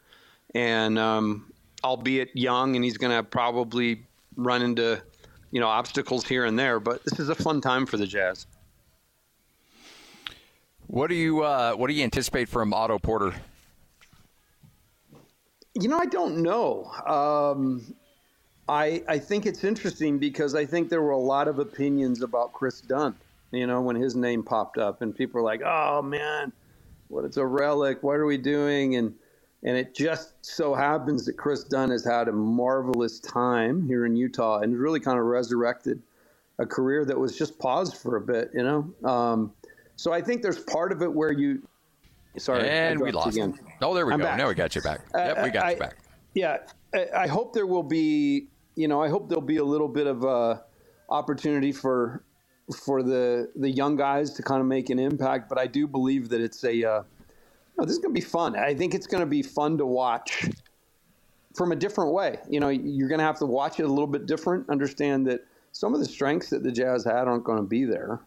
But um, man, like I'm looking forward to just seeing tonight in- the difference in the team, and hope hopefully they can bond together and uh, kind of play with the fire that Sexton and Ma- Markin have been playing with all year. Yeah. Otto's only played 15 games this year. He only played eight games last year, 63 the year before that, three. You know, obviously there's there's not much there that uh, that is there to be had with Otto Porter, but it would be interesting to see if there's because you know there was a moment where it felt like, hey, that that guy would be a good jazz man, but uh, those days certainly appear to be in the rearview mirror. All right, so let's talk about Phoenix. One tonight. Now, you, you know, Will's got his work cut out for him because he doesn't have the uh, he doesn't have anybody new here yet, and he's got to work with the uh, with with guys out of the lineup. How do you think this thing gets pieced together? Oh, well, I love that. Uh, I love when Will gets to do this. I think he's a great tinkerer. Um, and, and, like I said, you know, I think that they these are these have been really successful pieces that have kind of helped the team get to this point. Uh, but there are still a ton of pieces, um, really successful pieces here. So tonight you talk about Phoenix. They are the 15th ranked offense, or excuse me, defense, and uh, sixth rate rated offense. Obviously, it's going to be. Um, I guess it's up in the other whether Booker's going to play or not. I think he's kind of nursing a hip or something like that. So I think it's uh, it's one where tonight the Jazz just have to continue to build on the last two games. I think they found that little sweet spot on offense again where the ball really is moving. And then they were able to the fourth quarter against Milwaukee and then I thought they really battled uh, all, all game long. They had to against OKC because they're so good. Uh, but they've got to continue to really focus on the defensive end, and, and a huge part of it is ball con- ball security. When they turn the ball over, it's really hard for them to get a handle defensively. Um, the other night, they turned the ball over against OKC nine times in the first quarter, or excuse me, in the first half, uh, for 18 points. And in the second half, they only turned they turned over still probably five or six times, but they only gave up three points. So turnovers for touchdowns will be big tonight. They got to eliminate that. You know, Coach, I was looking at who does remain with the Utah Jazz and some of their contract situations. And Jordan Clarkson goes through another deadline and a, another offseason and another trade potential and still exists with the Utah Jazz. And his contract runs through the 25 26 season at $14 million. And the Collin Sexton contract runs through the same season, 25-26 season at $19 million. Is it safe for Jazz fans to look at this and say, all right, well, whatever this building process is going to be, Collin Sexton and Jordan Clarkson, along with Lauri Markkanen, sure seem to be a part of the plan of that future. You know, I, I don't know that I'd go to that extent. I think um, you know, with Jordan, for instance, now there was a lot of interest in him this year, and um, and I think he still remains a movable piece. The the big change is this summer his his contract goes from what is this year 23 20 almost twenty four yeah, like million down to Uh, 14 Right. So in the summertime, you've got a, again, now you've got a guy who is still really coveted, but in a salary slot that is way more digestible for a team that's trying, you know, a team that's possibly got their their team together. That seems more like that mid level, you know, 11 to, to 15 million dollar piece. So I think, um, is that crazy? We're saying. Yeah, we'll go ahead and let Coach go and uh, let him get ready for the game tonight. Jazz taking on the Phoenix Suns. Of course, you'll hear him and Jake Scott on the pre, half, and post game shows. You'll hear David Locke and Ron Boone on the call as the Jazz take on the Phoenix Suns. Man, Uh, that that does make a big difference. Going Yeah. from twenty three five down to fourteen million. yeah, that I'd forgotten that that contract was front loaded like that. Yeah, and, and you get two years at that number at fourteen million with Yep. Jordan Clarkson. That does make it a really enticing piece. And what you could potentially do with some of that flexibility. John Collins is on the books till 25 26 when he has a player option at $26.5 million. Yeah, he'll pick that up. I think I think that's a pretty safe assumption. I think that'll be a pickup for John Collins in 25 26. And then we know that the Utah Jazz, well, at least we would think that the Utah Jazz are going to max out Lauri Markkanen and make him a long piece tour, uh, uh, a long term piece of this team. I would certainly imagine. I would like to see it. Yep, because absolutely. I think Lauri on a championship team could be a very solid two. Give that man a good chunk. Give that man his money. Very solid two, right? Yep, yep, absolutely. And solid twos, really good twos, are Max guys. Are max guys. Yeah. All right, Hans and Scotty live here at Tim Dahle Nissan in Murray, 4528 South State Street. So many great savings going on right now. 0% financing on some of these models. Uh, some at 1.5, 2.9%. Uh, you're going to save more money going through Nissan than you will uh, going through local banks and credit unions right now, especially when you're looking at used vehicles. Now, if you go used, you know you're going to get hit with the a lot of the interest rates that are out there right now. If you go new, you don't have to deal with that. Nissan's its own bank, so they can handle it. Whatever they want to throw at you, and a lot of these are at zero percent. So. I'm telling you, it's a weird world we're living in right now. And, you know, the old standard was I can't afford a new car, so I'm going to get into a used vehicle. Right now, because of these interest rate savings, you can get into a new vehicle for about the same price on your monthly note as a used vehicle, if not lower. It's that weird. It's that crazy. It's that bizarre of a world that we're living in right now. So you need to come on by, say hi. Rich and the crew ready to help you out. 4528 South State Street. And Rich, um, you know, you look at the forever warranty, you look at the uh, situations that people are dealing with right now, and and I love the fact that somebody could come in here and say, "Hey, look, Rich, I love this. I love this Altima. Uh, I love that it's got all-wheel drive. I love everything about it, or I love the Pathfinder. But here's the thing: right now, uh, I'm still recovering from the holidays. Uh, can you give me until March? Can you give me until April till I start making the payments? You know, coming in here is like making up your own sandwich. You know what I mean? You tell me what you want. You want some of this? You want some of that? You want some of this spread on there? Huh? Oh, you don't want to pay for it for for six months? Oh, Five? you want, yeah, five, six months. Hey, just let me know. We're masters here, okay? Uh, having an association with 50 banks, uh, at least, and and having uh uh the experience level that we have of taking care of our customers, we know that people have issues. They have problems. They're they're they're trying to take care of their families and themselves, and a car is is an asset to accomplish things in their lives. We love we love doing that for our clients. And if someone needs uh, an extra few months, not make the payment on it, just let us know. We can we can make that arrangement. It's uh, we're so flexible. I can't give you all the different ways we can do it because I haven't heard all the requests.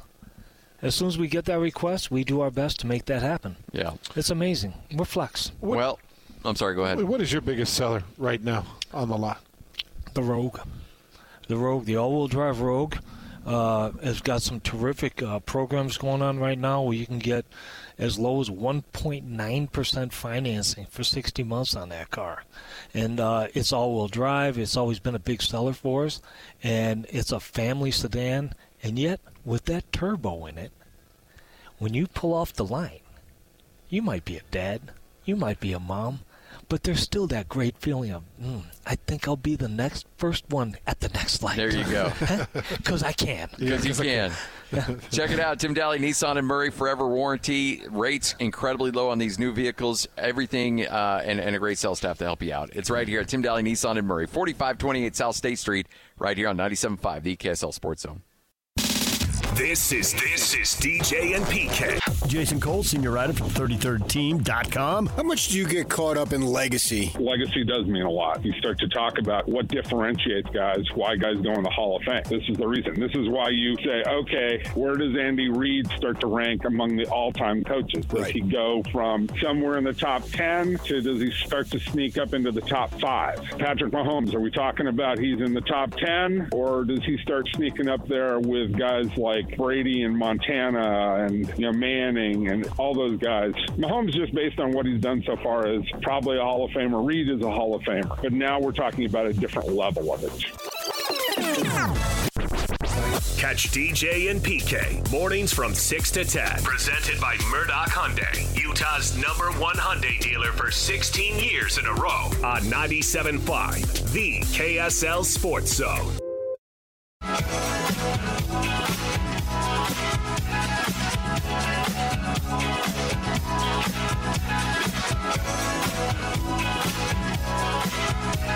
Hans Olsen, Scott Garrard, 97.5, the KSL Sports Zone. Ben Anderson's going to join us here in just a few seconds, but right now, let's give away some tickets. It's the UT, Utah RV Show coming up at Mountain America Expo Center, February 15th through the 18th. We're not giving away five. We're not giving, or we're not giving away one. We're not giving away two, three, four. No, we're giving away five tickets. Yes, a good Utah family of five can go to the uh, RV show right now. Call number 12 801 575 zone. All right, Ben Anderson, who's had a very busy day today, breaking down trades, writing on KSLSports.com, posting things, or uh, obviously uh, on the air with uh, Jake from uh, 10 to 12. Uh, he joins us now. Ben, I know it's been a yeoman's day for you, but thanks for hanging out with us for a segment. This is why I'm employed, so uh, I'm happy to do it. All right, so uh, I was a bit underwhelmed by the trade, but then you look and see that nobody's really handing out first round picks. So did the Jazz come out of this pretty well?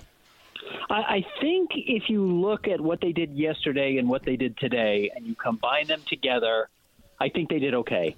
I think had they just traded Kelly Olynyk and Ochai Agbaji for a couple of expiring deals and a late first round pick, it might have been underwhelming. But considering, you know, you got another basically first round pick for Simone Fontecchio, who probably wasn't going to be on the team next year anyways, with, you know, the, the price it looks like he's going to get this offseason.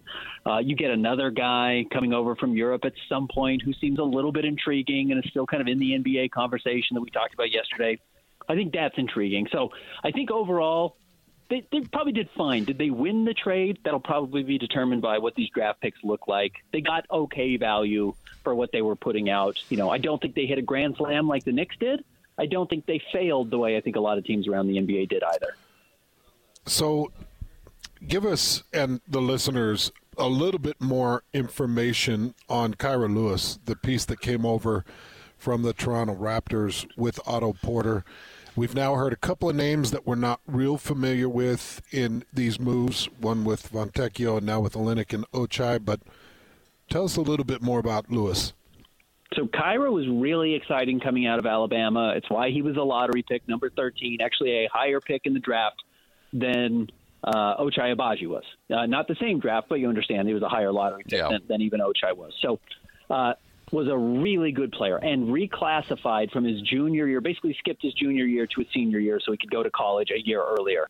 So he went to Alabama as a 17 year old and started. And then by his sophomore season, he was the best player on the floor every single night in the SEC. And he was only 18 years old, where most of those guys are 19. He was averaging 18 points. He was averaging five rebounds. He was averaging four assists. He was averaging two steals, uh, and, and really looked like the mold of De'Aaron Fox. You can even put Collin Sexton there a little bit. You can put, you know, uh, any of these kind of speedy guards that we see, Dennis Schroeder, that have really kind of made hay for themselves in the NBA as role players. Now, his first year in the league, they kind of brought him along slowly. Remember, there was no training camp, which hurt every rookie that year uh, because it was the first year after COVID. So they just started the season. They the draft was in November. I think the first games were right before Christmas Day. And there was no real time to get these guys a summer league. There was no time to get these guys a full training camp. So a lot of those rookies never even had that stretch to kind of develop, understand where they were, and figure it out that way. So he doesn't play a whole lot on that Pelicans team. Goes into his second season, tears his ACL in December, so pretty early in the year, is out for the final 55 games of the season. When he comes back midway through the next year, which was last season, the Pelicans in January had the best record in the Western Conference before Zion Williamson got hurt, and you can't bring along a rookie who's, or a, I should say, a young point guard who's rehabbing from an injury on a team that's trying to get home court advantage in the first round of the playoffs. You just you can't do it. You don't see teams do it, and they weren't going to do it either. So he just somewhat circumstantially never really got a great opportunity to make it. Now here's the problem. That doesn't mean it's owed to him, and it doesn't mean he will make up for lost time. He may have just come into the league at a bad time and had a bad injury, and it's going to end his NBA career. Or he's a little bit of a diamond in the rough. He hasn't had a full chance. The Jazz will give him an opportunity over these last 30 games of the season if he can play, if he's even out there. The Jazz didn't trade any of their guards today. They've still got uh, plenty of depth at that position, and they're not going to prioritize Kira Lewis over Collin Sexton, Jordan Clarkson, or Keyonte George. So maybe he just doesn't see the floor, or Kris Dunn. So maybe he just doesn't see the floor at all. You pointed out the stats earlier today on uh, on Twitter. Ten, uh, or excuse me, 14 first round picks over the next uh, five years, including uh, ten unprotected, uh, one top four, one top five protected, uh, and then you got three pick swaps as well in the mix. Is that? Uh, I mean, that's look, that's a heavy arsenal Danny Ainge has. When I mean, I know we're all waiting for the timeline on which and when they pull the trigger. Do you think? And again, I'm asking you to just project a little bit. Does this all hit in one fell swoop, or is it just uh, some accumulation over time to really try to rebuild this roster? No, I think it, it will be somewhat over time, and they'll make some of those picks and they'll trade some of those picks. But I remember specifically Justin Zanik after the Jazz traded Dan or uh, traded Donovan Mitchell and Rudy Gobert, uh, saying we don't just have enough picks for one home run; that they have two. You know, that they think they can get two home run players with these types of trades, and that was at the time where they didn't realize that Lauri Markkanen was already a home run that they had hit. They didn't know how good Lauri Markkanen was. He wasn't an all star. This was immediately after they had acquired him, and most people thought he was maybe the second best player in that trade behind Collin Sexton. So they didn't know what they had, and then they still had enough, in their opinion, to make two major home run swings for players that they weren't going to give up some of those draft picks this year for uh, you know a PJ Washington or a Bruce Brown or some of these guys that would be available that they could have picked up this year, but don't don't qualify as you know those big earth-shaking moves that would have forced them into the playoffs or allowed them to win a playoff series or compete for the conference finals. So I, I think they wanted to hold on to those. I think they've been conservative. I think today was a pretty conservative day, even though, like you mentioned, Scotty, they got a first-round pick, which did not move all that wildly or all that easily this year, even in what's supposed to be a bad draft. So uh, it's hard to get. It's another asset the Jazz feel like they can trade, and it just continues to give them some flexibility. Is Lauri Markkanen with the Jazz long term, Ben? Yeah, I think he is. Yeah, I mean, I, I think he's going to be here for the foreseeable future. And kind of the nice thing about Lauri and where the Jazz are is, you know, originally we were kind of, and originally, I mean, like as much recently as six months ago, you're thinking, man, if you have to go and get a you know a Luka Doncic or a Giannis Antetokounmpo, you probably have to include Lauri in that pick or in that trade, which you might have to have had six months ago. The more of these young guys you draft, ideally a couple of them develop into good players. They're intriguing young guys. You've got these other twenty plus million dollar salaries that are floating around on the roster, of which there are a couple now you can start mixing those $20 million contracts with some of the younger players and draft picks, and you don't have to give up a Lauri Markkanen ideally to get you know one of these other top 10 players back. And you hope you can hold on to your core and then still get other good pieces that might even be better than Lauri Markkanen. So uh, I do think Lauri figures into the long-term plans. And then if you get enough of these young players that hit and develop, and you still have other proven guys who are who are starting to evolve and emerge this year – you can use those pieces in a trade to to get that next superstar. When uh, when do you think we hear word on an extension for Hitman? Do you think it's a supermax? Uh, it'll be as much money as they can give him, unless he's willing to take less. You know, I mean, I don't think the Jazz would let him walk next year. So not this summer, but next summer when he's an absolute unrestricted free agent they wouldn't let him walk because they're offering him five million dollars less than the max, barring a you know unforeseen injury or a serious downturn in performance. I would be surprised if they did that. So, if it behooves them to extend him early and they can save money this offseason, I could see that happening. Uh, if they feel like, hey, Lauri, you know, we want to get this, you know, these moves done in free agency and we want to spend our money now, and it, it's smarter for us to wait on you they could do that as well, and I can see them working that out. And I think one of the things I've seen on Twitter a lot today, and I think people should make sure they recognize is like, I don't think the Jazz are wasting Lauri Markkanen's prime right now. Like, yes, he's significantly underpaid. He is. There's no question about it. But I've never gotten the sense he's unhappy in Utah. He reiterated earlier this year that he's happy being here. I think he likes that he's the guy on the team. I think he likes that he's having success. He knows he's going to get paid because of the opportunity they're giving him. I don't feel like there's a clock ticking with Lauri Markkanen's time here in Utah the way it certainly felt like it was with Donovan Mitchell and Deron Williams and even Gordon Hayward.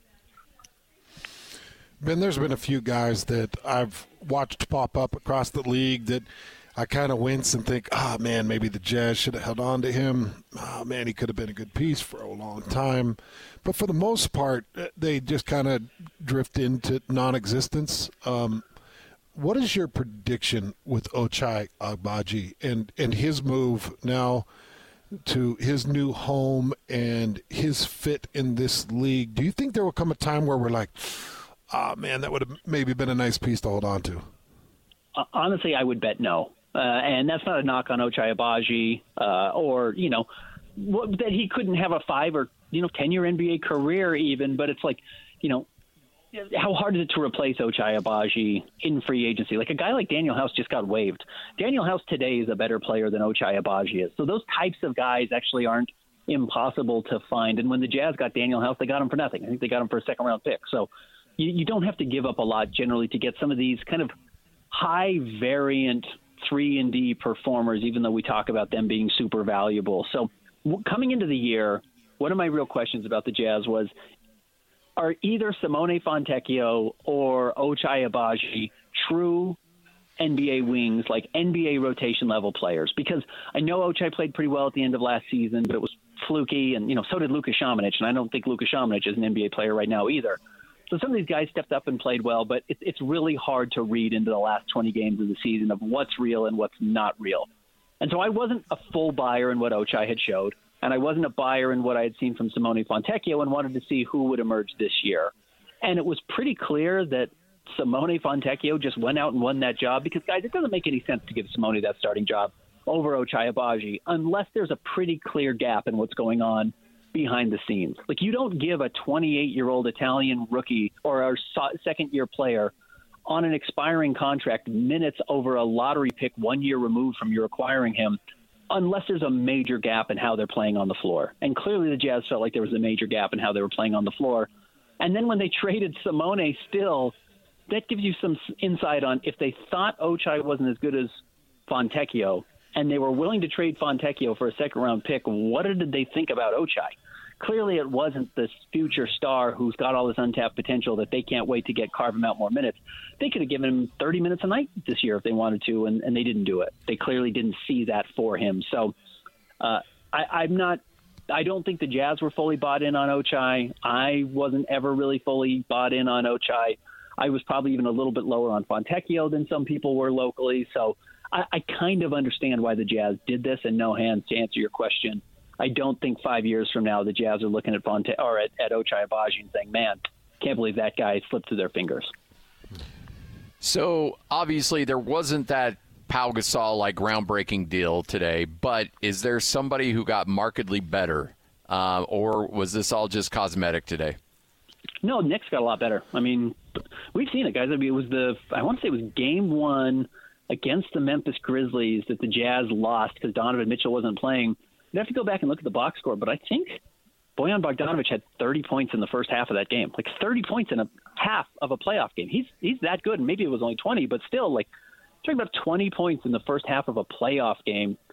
Bojan's a great basketball player. Now he's got some flaws, but I even remember, you know, going back to those playoff series of the Jazz, there was a lot of times where it was looking like Bojan was the best perimeter defender the Jazz had, better than Royce O'Neale, certainly better than Donovan Mitchell and Mike Conley and, and the other guys that they had. So I think Bojan actually can fit in and do some of the defensive things that Tom Thibodeau requires his team to do.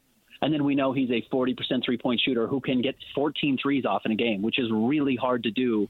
So I love that pickup.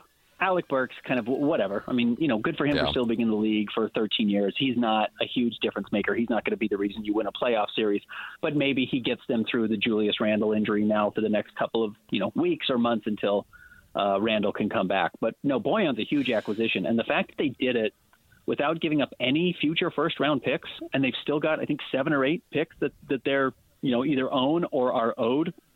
Where if they want to go out and make a splash and still get in conversations for a Donovan Mitchell or a Trae Young or whoever these guys are when they become available, they're going to be able to do it. So I, I think the Knicks have been really impressive. I was amazed at how good they looked the last time we saw them when the Jazz were in New York, and I, you know, are they better than Boston? I don't know, but I, where I, as I would have thought before the season, if those two teams met up, Boston would have beat them in four games. Like uh, it's probably closer to seven, and if you go to seven games, it's a toss-up, as the Miami Heat proved last year. Ben, we got to let you go really quick, but before you go, just a really quick answer on this one. So, what ends up happening with the Talen Horton Tucker? His contract expires this year. Does it expire and he's just out of the league? Uh, no, I bet he gets another shot. I bet his career's not over. Whether the Jazz buy him out or keep him around, I bet you he gets another shot in the NBA. He's only 22 still, 23. He's, I mean, he's he's young and he's been somewhat productive when he's been on the floor. Not efficient, but productive.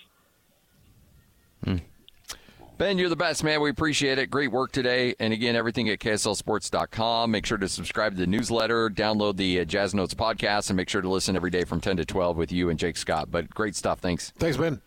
Thanks, guys. See ya. There he is, Ben Anderson. right here on 97.5, the KSL Sports Zone. We'll wrap this thing up. Uh, tee up the ball for JJ and Alex when we come back right here on 97.5. This is Jake Scott and Ben Anderson. The radio voice of the Utah Jazz, the one and only David Locke. I suspect we're going to see a lot more Taylor Hendricks before the end of the year. What do you make of that? He has to start playing at some point, and I think we can get an asset in exchange for clearing playing time for him. That's what you just did. I think it'll be really interesting to watch. He's been in the G League for a long time. This will rejuvenate him. Some of his play as of late felt a little bit like maybe he'd been there for a long time, and I think it'll be really interesting. He showed defensive flashes. I think he's going to have to learn how to play hard. I think he's going to have to learn how to play every night, which is hopefully two things he learned in the G League. And then I don't expect like massive skill development. He's still, you know, over time going to have to learn how to dribble and pass. And I just hope we see a little bit more than just a corner three shooter. Like I'd like to see him play inside of a team concept now that he knows he's going to be getting 20 minutes of the night. Hear Jake Scott and Ben Anderson every day from 10 to noon on 97.5 The KSL Sports Zone. On the Jazz, Utes, Cougars, and Aggies? Yeah! We've got you covered. This is Hans Olsen and Scotty G on 97.5 The Sports Zone. Standing here beside you, want so much to give you this love in my heart that I'm feeling for you. Let 'em see we're crazy. I don't care about that. Put your hand in my hand,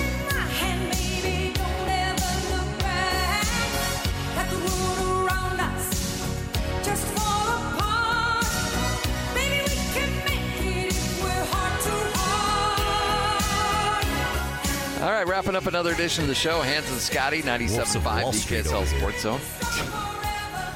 No, that guy actually did well for himself. Me and Hans, on the other hand, not so well. Tell you what, if you want your stock to uh, to do well, tell Hans and I to stay away from it. Because as soon as we invest a little money in the tank, Uh, to the moon with the whoops the dog coin. yeah. All right. Uh, Rich is hanging out with us. We're live here at Tim Dahle Nissan in Murray, 4528 South State Street. I tell you what, there's so many great things going on. There's so many great opportunities. A lot of people, Rich, are thinking, oh, man, I screwed up. I, I did not get a car in the end of December, and all the great deals are gone. That's not true. You can still get great savings, great interest rates, more for your trade in. You're still offering the world for these people. Yeah, we're offering the world, and uh, and for most of our clients out there, tax time, money's Oh, coming that's back true. in, and Yep. that's the time where you want to invest some of that money and get the car that you want. Um, and for a lot of our clients, uh, maybe they want to keep a portion of that tax money and use a portion towards the car, or maybe they don't want to use any of that money towards the car, but they want to get the car so that they can go on vacation. Mm-hmm. It's cold right now. Huh? Be nice to drive Utah. south, wouldn't it? Go to south, California, Arizona. Oh, it's so nice and warm down there. Nice to have a nice rig to go down there with, with some cash in your pocket. whatever you need a vehicle to do, Nissan's going to have a model that's going to match it. You need a truck, boom. SUV, uh, uh, sedan, whatever. You've got it. It's going to match. Yeah, trucks, sedans, SUVs, we got them all. And we got different sizes in each category. So, you know, I like small, medium, large. Hey, no problem. I got you covered. Uh, I want one of this. Hey, no problem. Got you covered. Hey, you know, I want one just like that, but I want one two years old. Hey, got you covered. You know, it's a got you covered kind of month. I, I was surprised to hear the used inventory you've got on the lot right now. Uh, we work hard at it. You know, we bring that we bring that inventory from all over the country. We find the nicest stuff out there with the best price we can get on it. I got the best buyers in the business, and uh, you know, so when you come in here, you're kind of shocked at what we can sell some of these cars for. And most of our clients are they love it, and uh, and we work off of volume. If I wasn't doing volume, I couldn't give those kind of prices. But with the kind of volume we do, uh, we do more volume than uh, probably anybody in the state. I, I don't know. I don't look at all the numbers, but we do a lot. I have a lot of cars go out of here every day. Well, that means you pass those savings on to customers too. So you you don't have to you don't have to make up as much. That means you can pass those savings on. It's all about moving inventory, and people get to take advantage of that. That's right. They win, and um, our customers win a lot. Or we win a little bit. There you go. That's it. So it's a win-win. That's how we roll. 4528 South State Street. is Tim Dahle Nissan and Murray Rich. You're the best man.